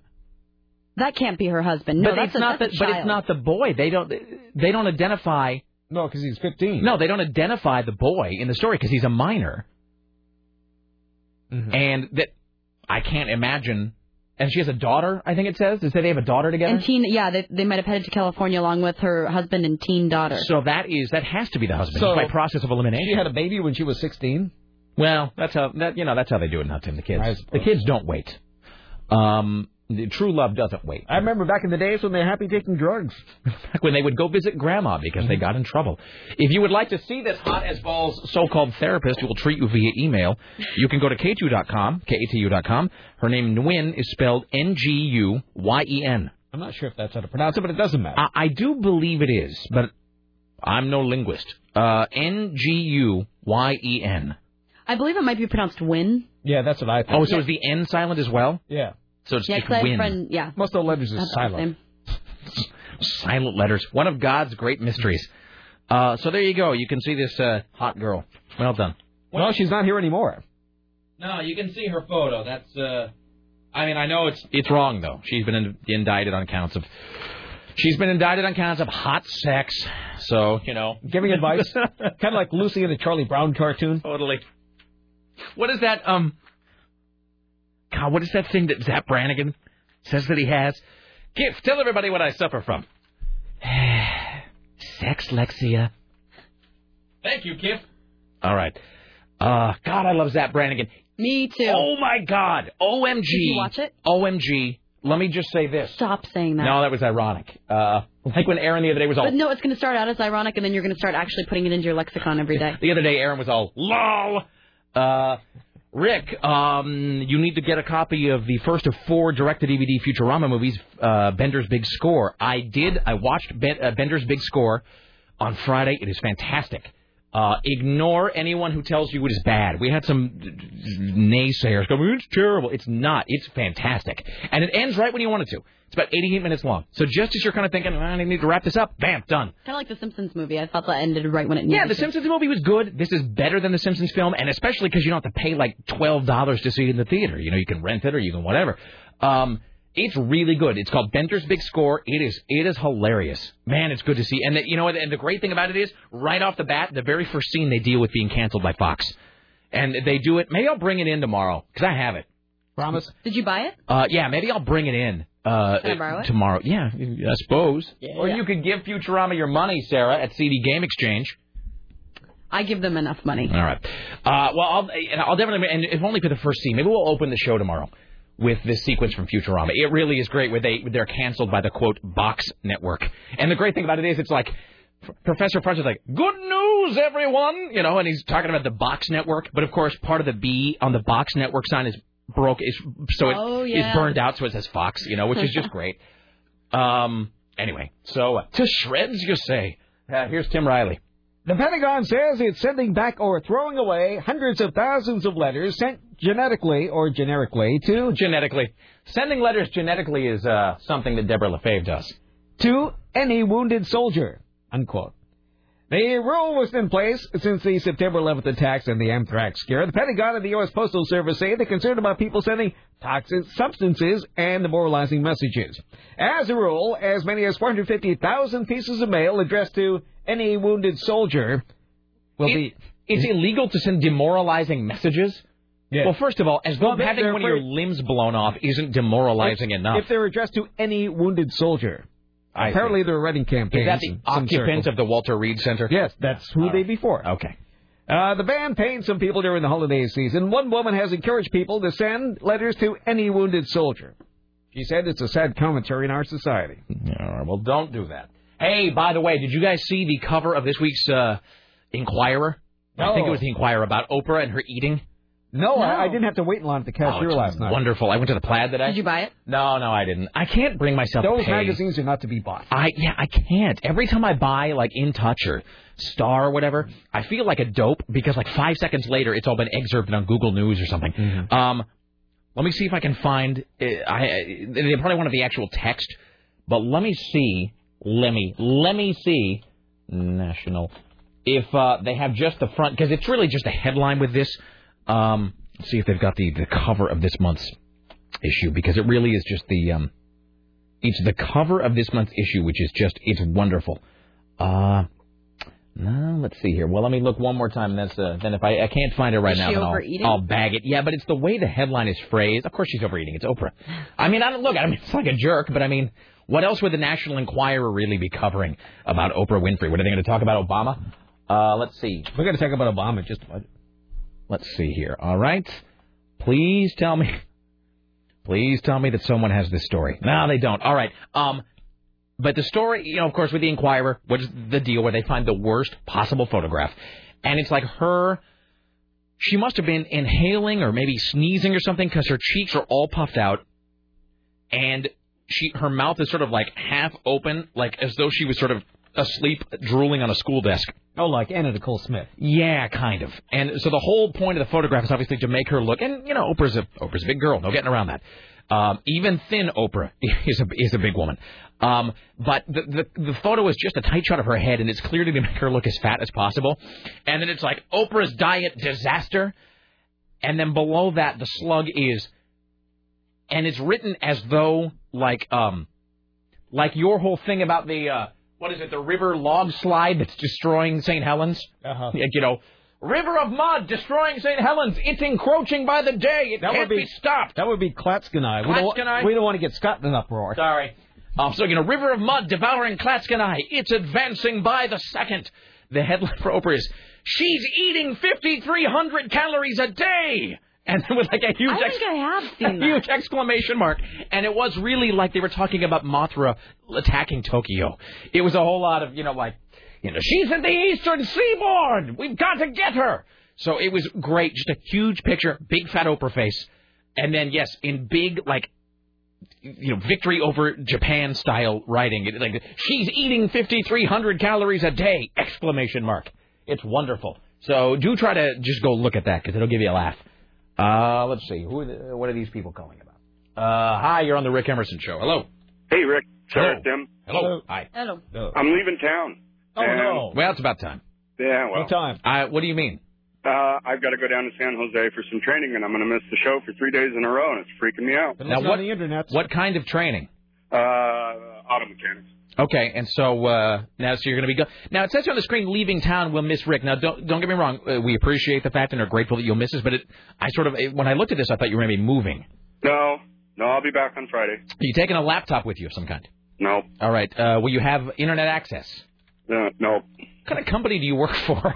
Why do you? St- do they have? Do you have? A, where are you? Are you staying at a hotel? Yeah. Yeah, but I'll be in school all day, so I won't Oh, be able to. Normally, I'll listen. Uh, uh, I would second thing recommend to you that you download some programs tonight and burn them to CD, sir. yeah. Well, I'm already uh, like 120 miles north of Medford, so oh, too late well, for that. never mind then. Uh, second thing is, I want to apologize for Sarah. I was the one that wrote the email about seeing her at the Blazer game, and if I made her uncomfortable, I apologize. Spying on you and Craig Gass. Oh no. I I don't want to get on Sarah's bad side. No, of course not. She'll have you killed. Uh, no, no, no. It was very nice. You just noticed she was touching her hair a lot, which, to be fair, she did last night during the Will Smith film. Uh, well, I'd never seen her do that before, so I thought it might mean In all the many hours you spent observing her, yeah. peering in her bathroom Uh, window. Uh huh. Third thing, the third thing is, uh, great thing about driving this long is you get to listen to music.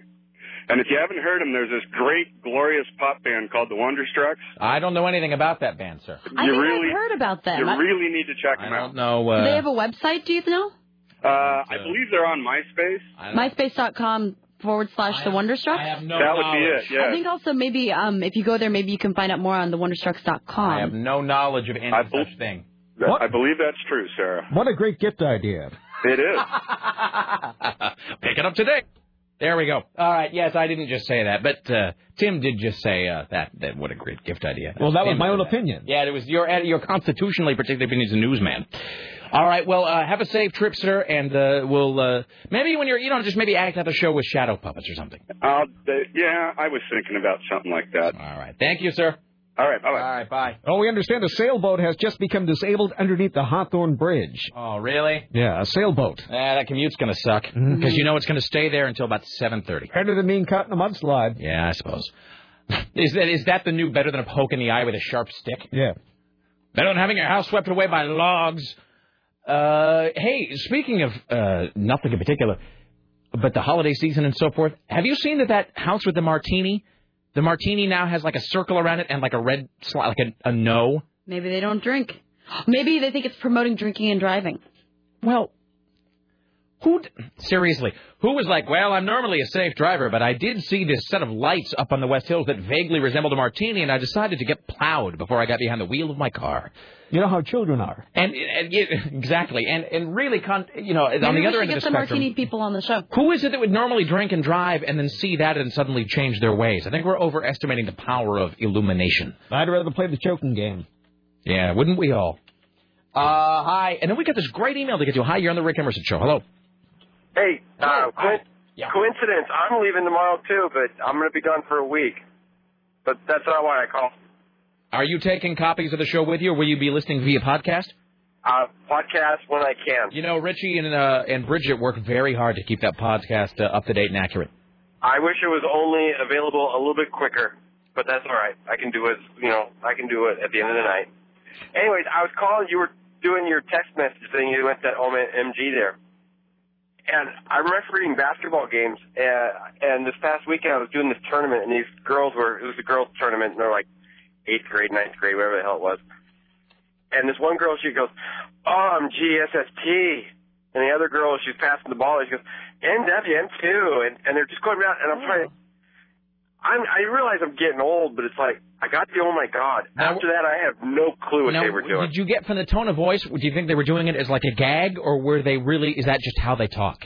I thought, well, as I got further and further along in the game, and I kept hearing a little bit extra, I think that was actually how they were they were trying to uh, talk to each other as teammates there, so no one else would understand. At least the referee didn't understand. Let's It way. weird. Well, that reminds me of like those Jamie Lee Curtis spots about like the online lingo your teen may be using.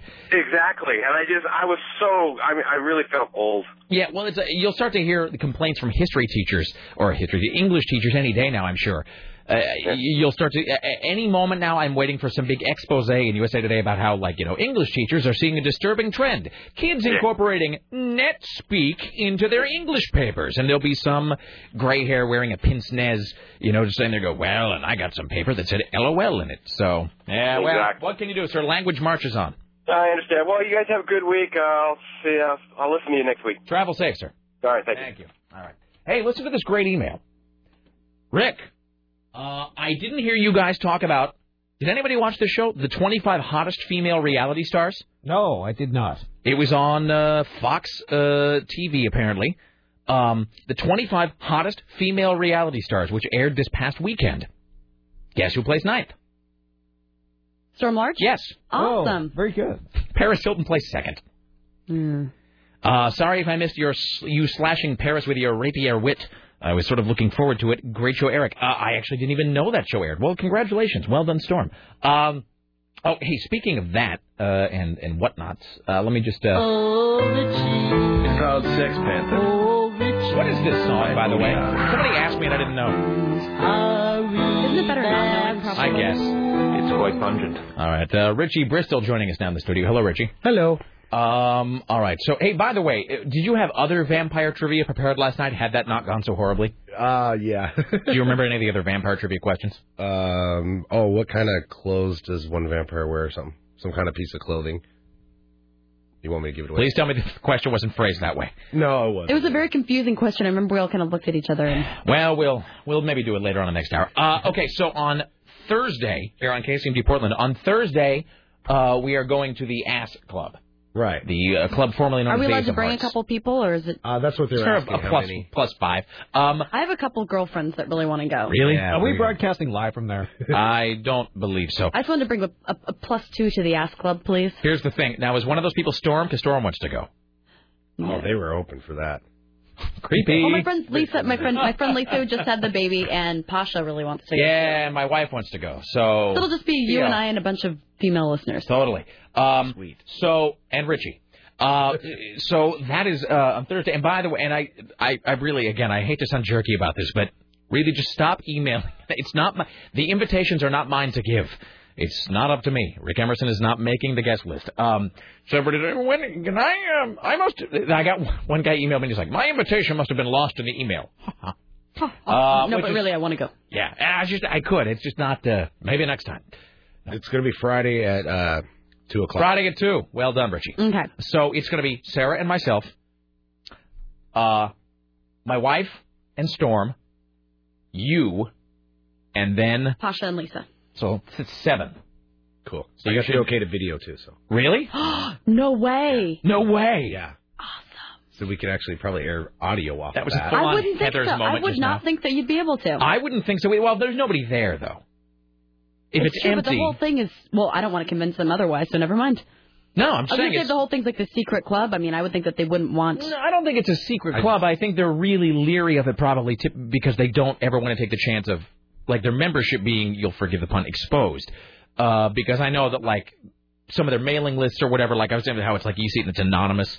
So I think they're very into, uh, and I can appreciate this. They're very into respecting the privacy of their members. Everything I say sounds like a bad double entendre.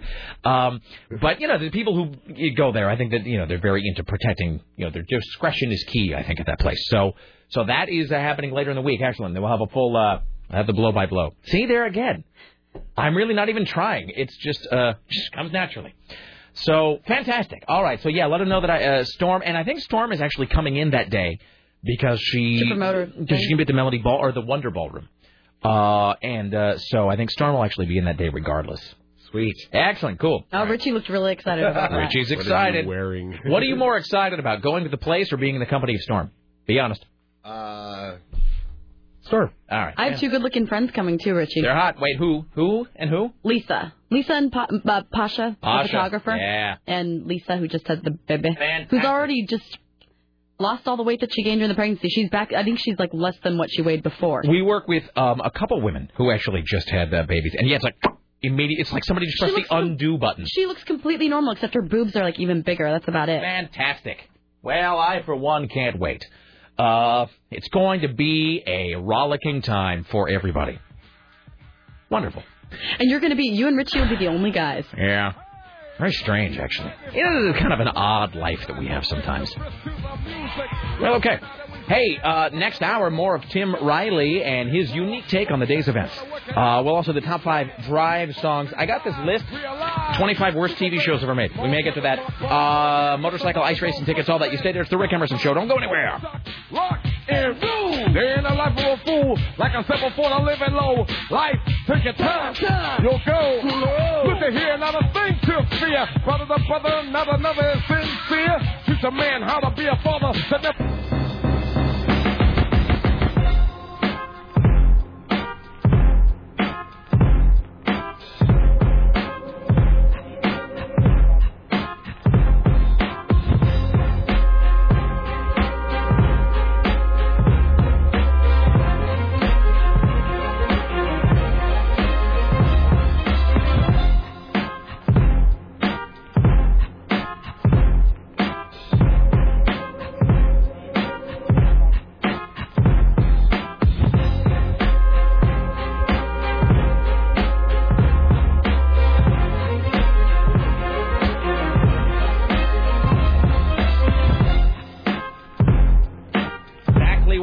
Was. Let me grab onto my power as long as I can. Does roll downhill. All right. Get me somebody to kick. Uh, hello, it's the Rick Emerson radio program. I don't miss him. Okay. you wanna you wanna say that? um. All right. So uh, later on we'll do the top five. Uh, uh, Tim Riley is uh, is here, not here specifically, but he's here sort of in general. Jesus. Uh, what should we do here? Well, we got the Darwin watch. Oh, well, we should talk about your absinthe, actually. Yeah, I don't understand what this thing is like. What's Sarah going to drink next? All I drink is Where is it at? It's at my house. Oh, it's not here. No, I took it home. Are Damn you it. kidding? I'm not going to leave that over the weekend. It's like my Johnnie Walker uh, Blue, which Aaron and uh, Laura were planning to steal. By the way, I heard them plotting over the weekend. They were going to put on like cat suits or something and like you know sneak in like Jay and Silent Bob style, like rappel into my office and steal it.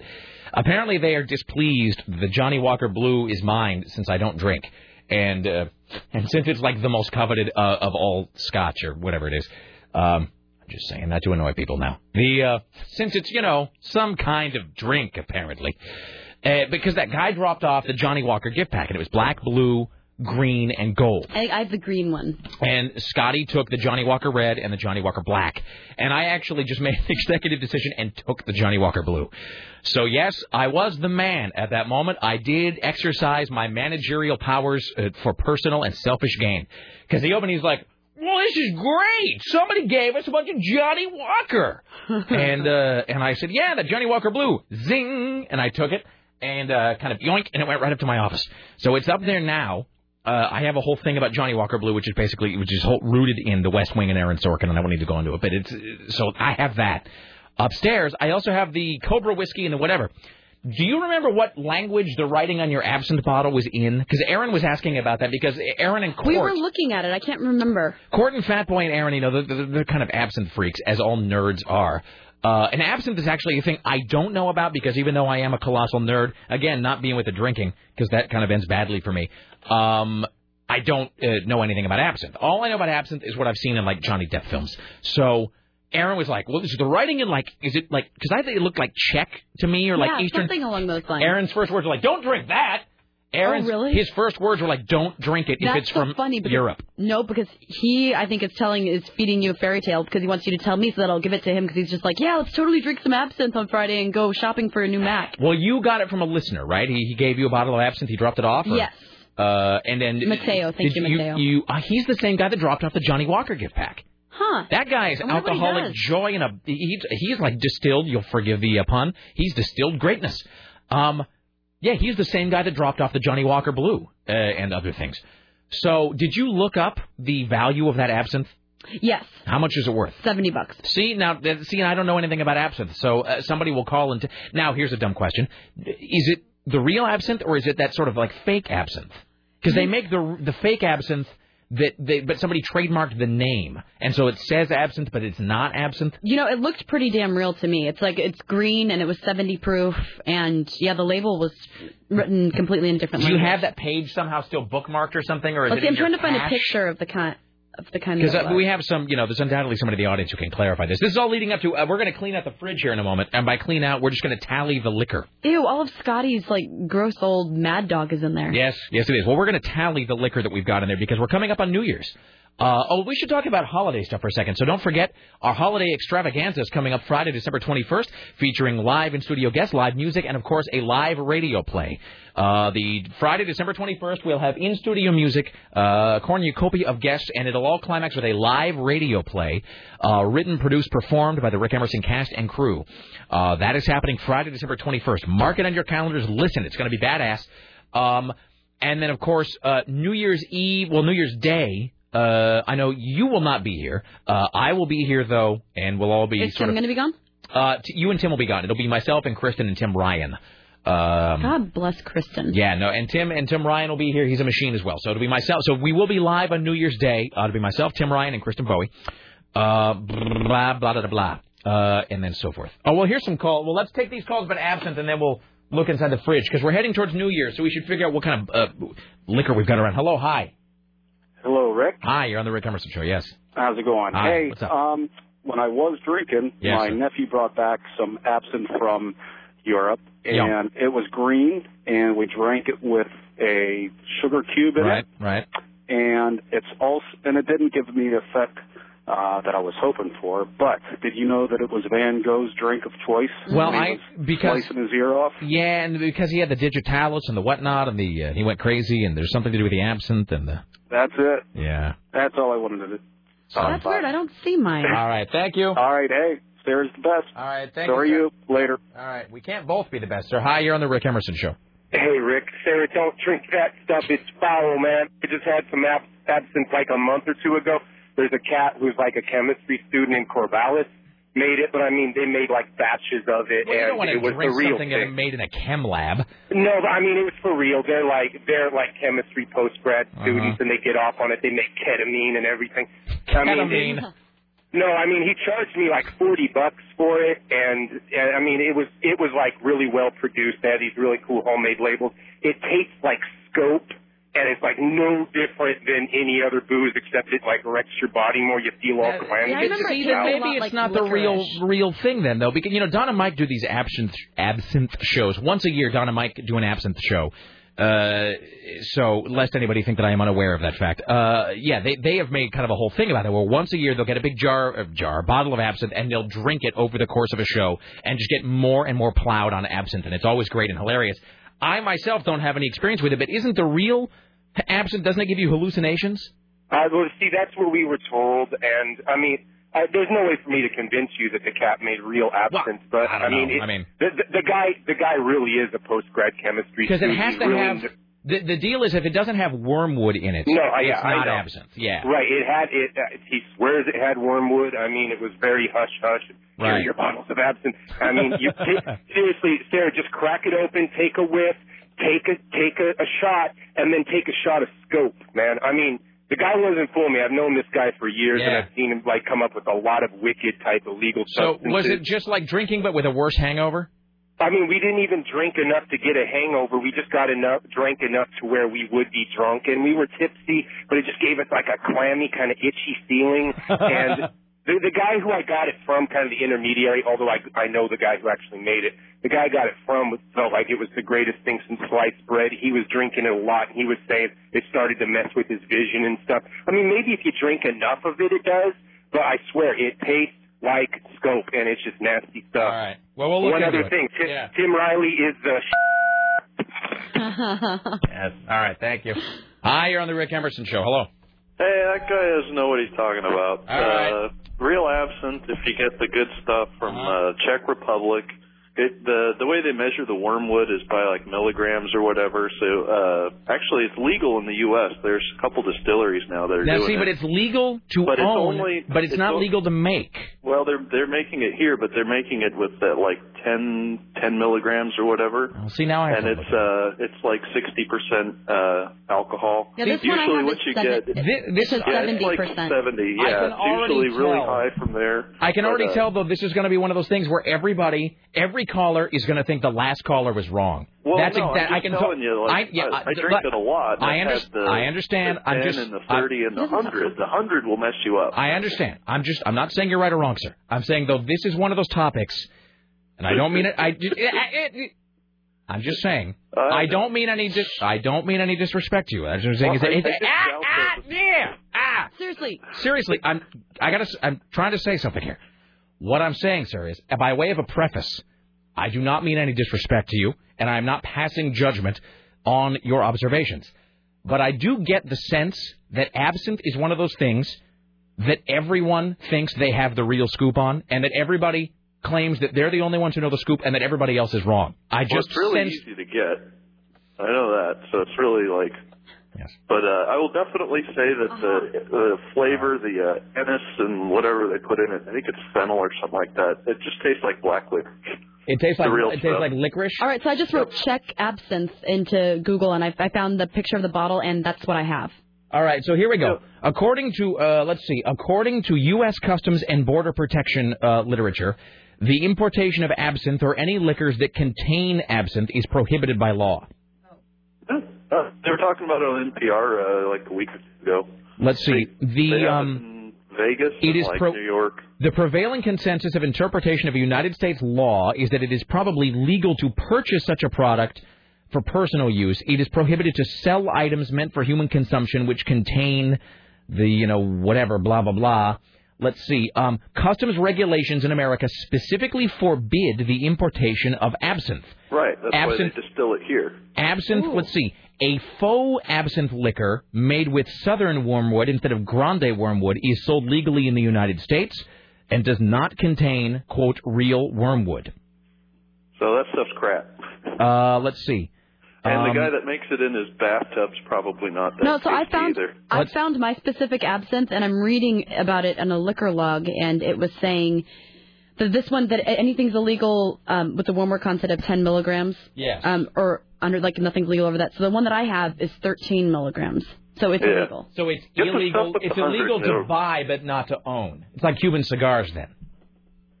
Because like Cuban cigars, it- you can have, but you can't buy. Like if they just if they appear, Sarah's giving me the like the finger Like across the you won't stop talking. I know. Thank you, sir. Bye. Uh, like Cuban cigars. Like if you come home and they're on your table, like, hey, these appeared. Totally legal. Can't bring them in, but if they appear in your home, they're fine. Yeah, this says um, in 2007, the first legally available absinthe has been approved for sale in the United States. This must be tested, and they consider a product to be thujone, whatever that is, that's the active ingredient, free if it measures less than 10 parts per million. So it has to be less than 10, fewer than 10 is what they mean, fewer than 10 parts per million of this active ingredient. And yours is what, 13? Yeah. So it's legal to own, probably, but not to buy. So he must have gotten it from Eastern Europe. And yeah, Aaron's first was, don't drink anything from Eastern Europe. So he's probably just trying to screw you He out totally of is because he was just writing me a taunting email. But don't you I also? think him and, he said that him and Lara are going to beat me up and take it from me. But don't you do you do you not get the sense like I do that this is one of those topics on which everyone wants to be the expert? Like and everybody wants to be the guy who has the final word on it. Mm-hmm. And everybody's like, that last caller didn't know what he was talking about. Hi, you're on the Rick Emerson show. Hello. Yeah, all those guys are idiots. They don't know what they're talking about. Well well played, sir.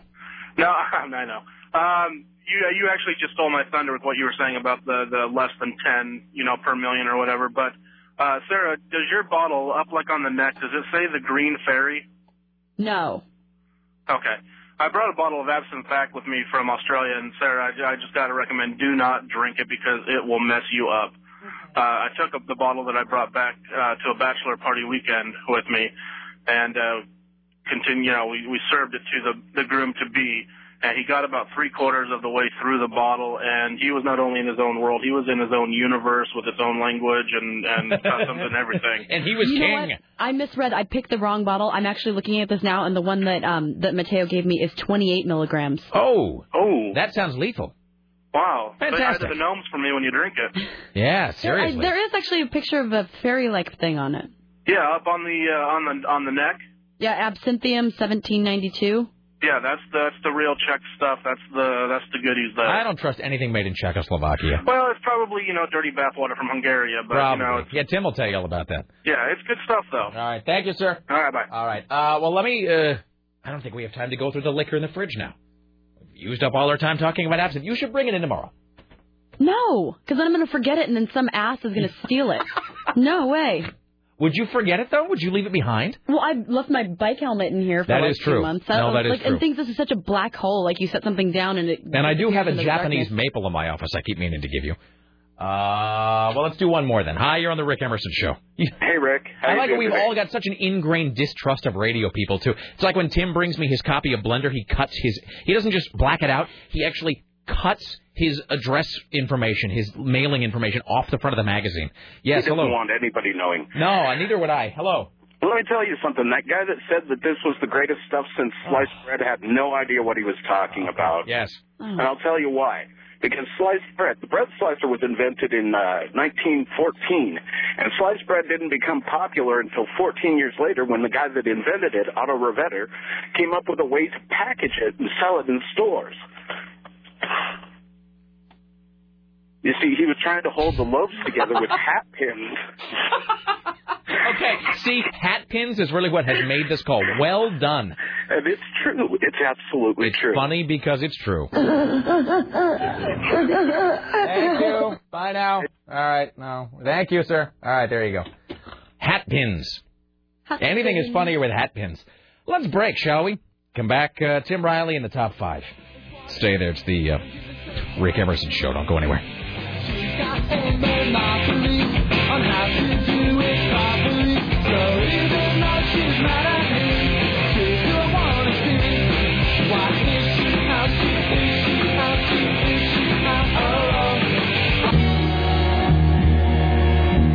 Extent of our interaction.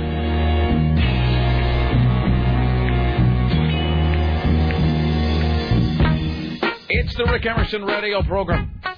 It's 503 733 2970. 503 733 2970. Don't forget, coming up a week from Friday, that is Friday, December 21st, the Rick Emerson Radio Extravaganza. Live music, guests, shenanigans, surprises.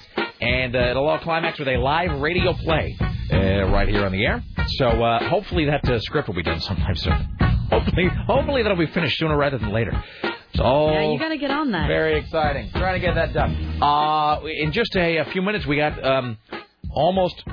Yeah, I know this just doesn't sound like much, but if you're a Zeppelin fan, it is. Uh, we got almost 75 seconds of audio uh, from now from last night's Zeppelin show. So we'll get to that here in a second. At the Ministry of Truth, pay heed to your new God. And now, from the Ministry of Truth, this is Tim Riley. Mudslide of fear.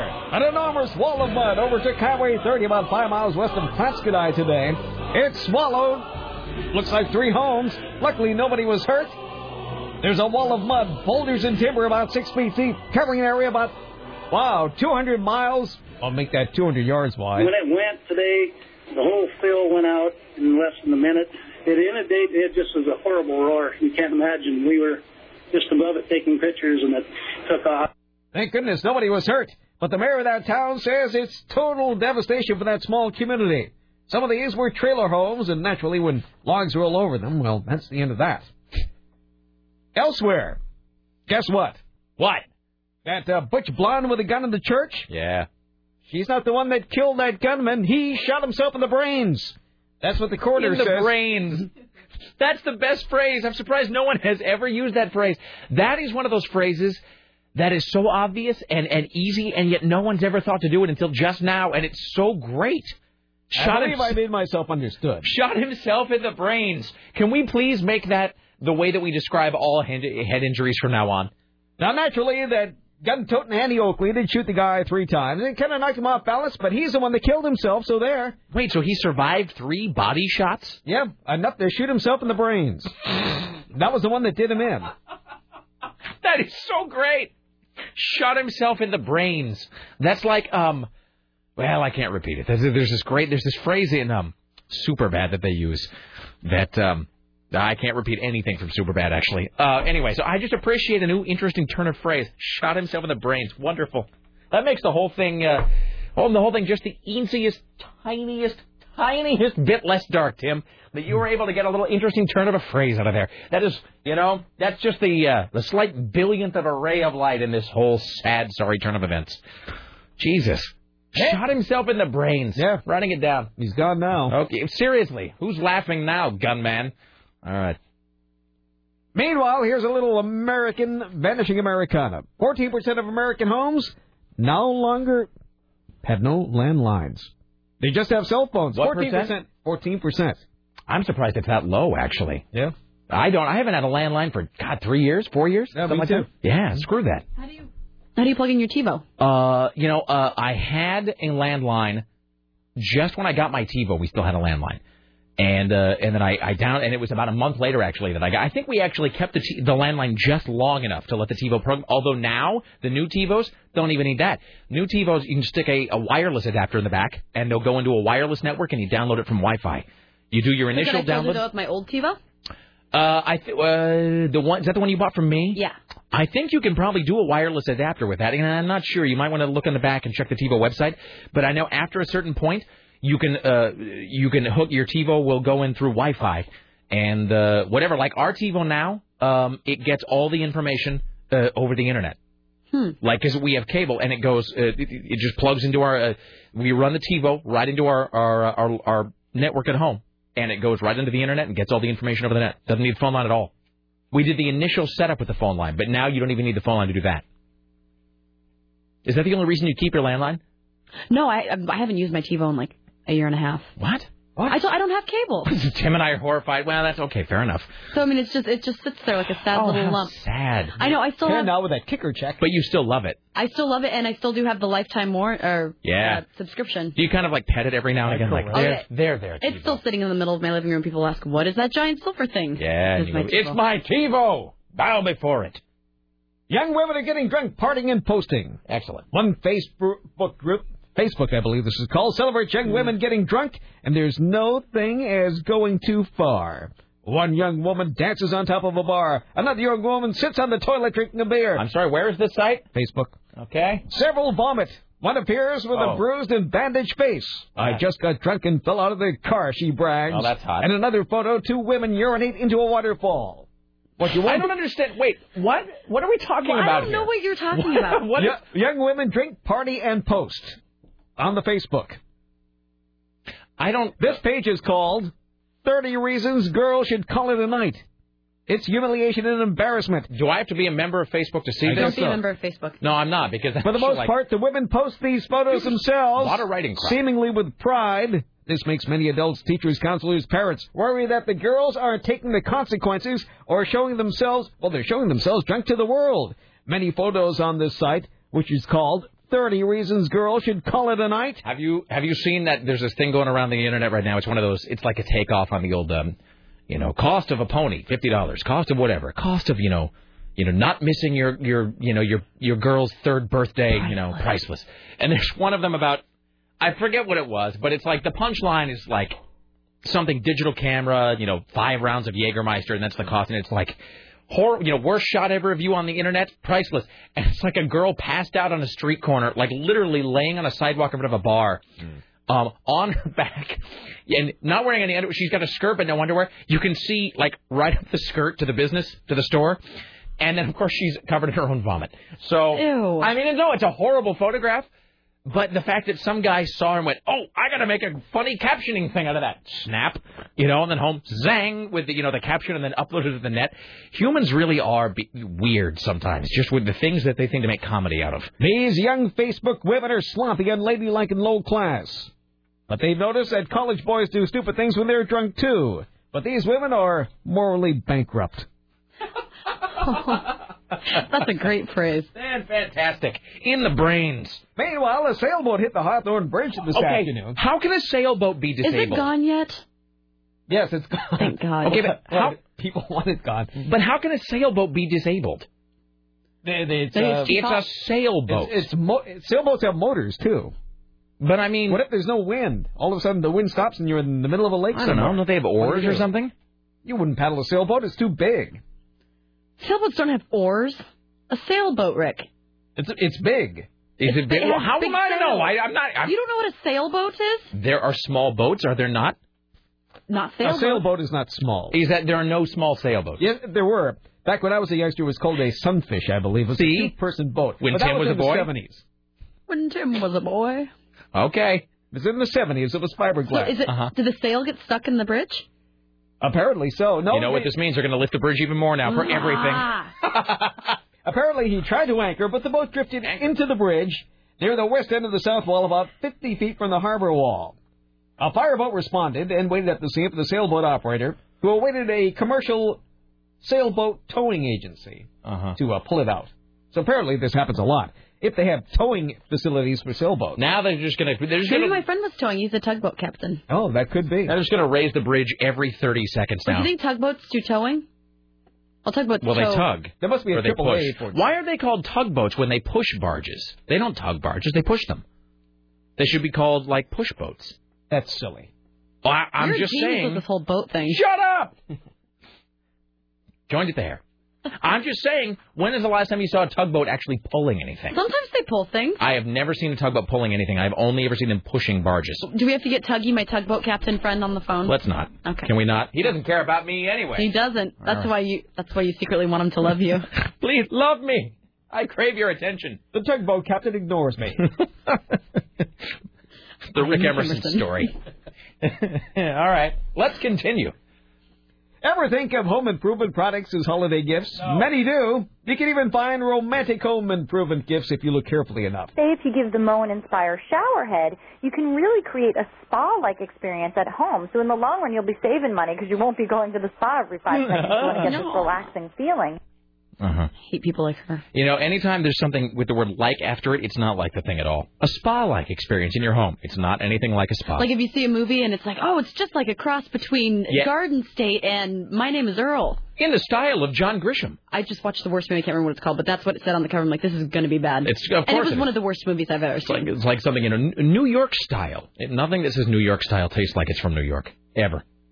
All right. I suppose that's true. Just like there used to be this uh, store down the street called New York Burrito. That sounds authentic, doesn't it?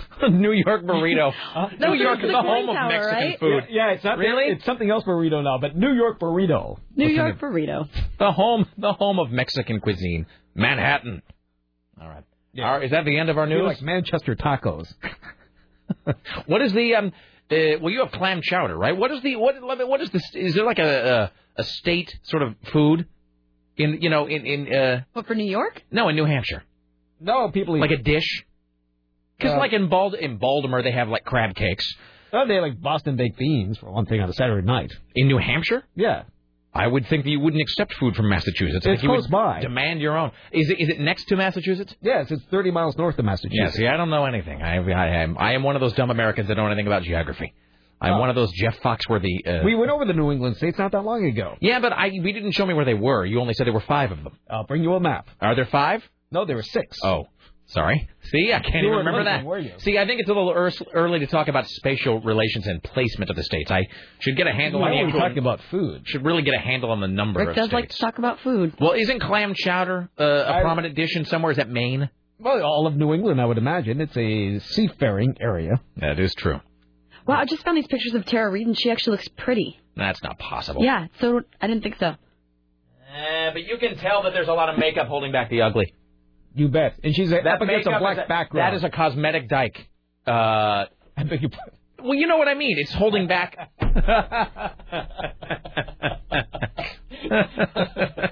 I am all kinds of weird today with my language. What I meant to say. I'm sure she appreciates hearing that. Um, careful manicured public image over the many, many years. I guess what I'm saying is there that makeup is holding back the wall of ugly. That's what I really meant to Oh, say that's with that. It's like a mudslide of That- ugliness. Yes, being held back by you know a levee of some a kind. You will- We will call it a lipstick levee. That's what we'll call it. Levee. It's a it, it really. There's a whole She's lot a of lipstick levee. yes. She's a lis- lipstick levian. Ah, too far. Yeah, no, it's Yeah. just dumb. Too far? All right. Uh, hey, well, somebody sent me. I never did look at these horrible plastic surgery photos, and I think I've lost them now. Um, this, uh, somebody sent me what purported to be because remember somebody had sent us the, the Mary Tyler Moore page. And it was Tim. gone. Uh, oh, Tim Riley, ladies and gentlemen, greatest newsman in the history of the. You know, I looked at it, he was gone. Like that, he was gone. Um, are we breaking here? Yeah. Do you want to play something? Yeah. Are you gonna play the Zeppelin? I'm going to play the, the Zeppelin thing. Uh, give me just one one second before we break. Just like one one tiny little easy little second here. All right, I'm looking for this Mary Tyler Moore photo. Oh, Jesus. Scrolling through this page. Oh, man. Rose McGowan does look bad. Yeah. She Oh, she shouldn't have had that done. She should not have messed with the front of her face. This is just the worst plastic surgery page I have ever seen. This is just like a cavalcade of bad. This is also unfortunate. All right, well, um, let's break here. When we come back, I'll play a little bit of the Zeppelin sound from last night and uh, so forth. So stay there. Uh, we will return. Oh, God, there's the Mary Tyler Moore. Oh, it burns. Oh, it burns. I bet she can't stop smiling if she tries. All right. Well, let's take a break here. We'll come back. I'll play the Zeppelin sound on the other side. And uh, like us at 3, Donna Mike at 7, and so forth. You said it's the uh, Rick Emerson radio program. Here's the Riverdales.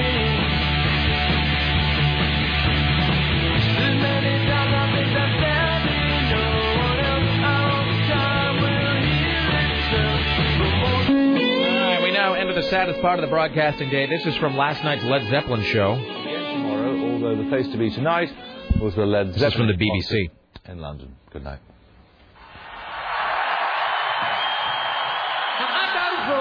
Stand still. I got flame and heart, can't get my myself.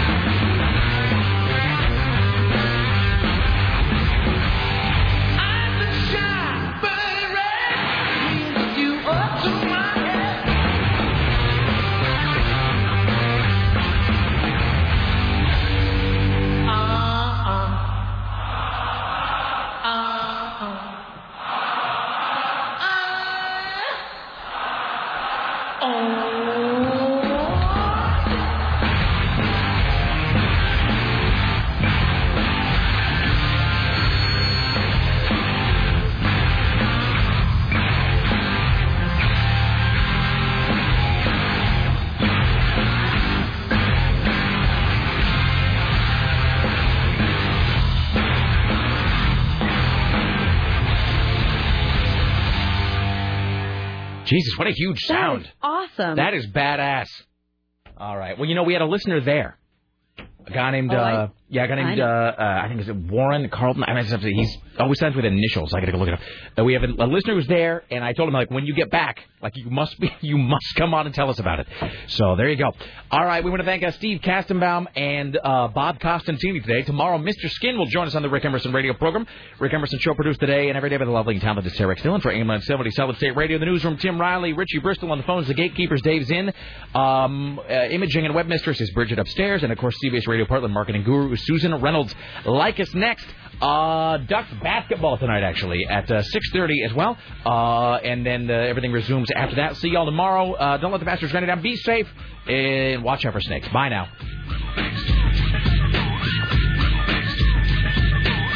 AM 970, Solid State Radio. You understand that, you f-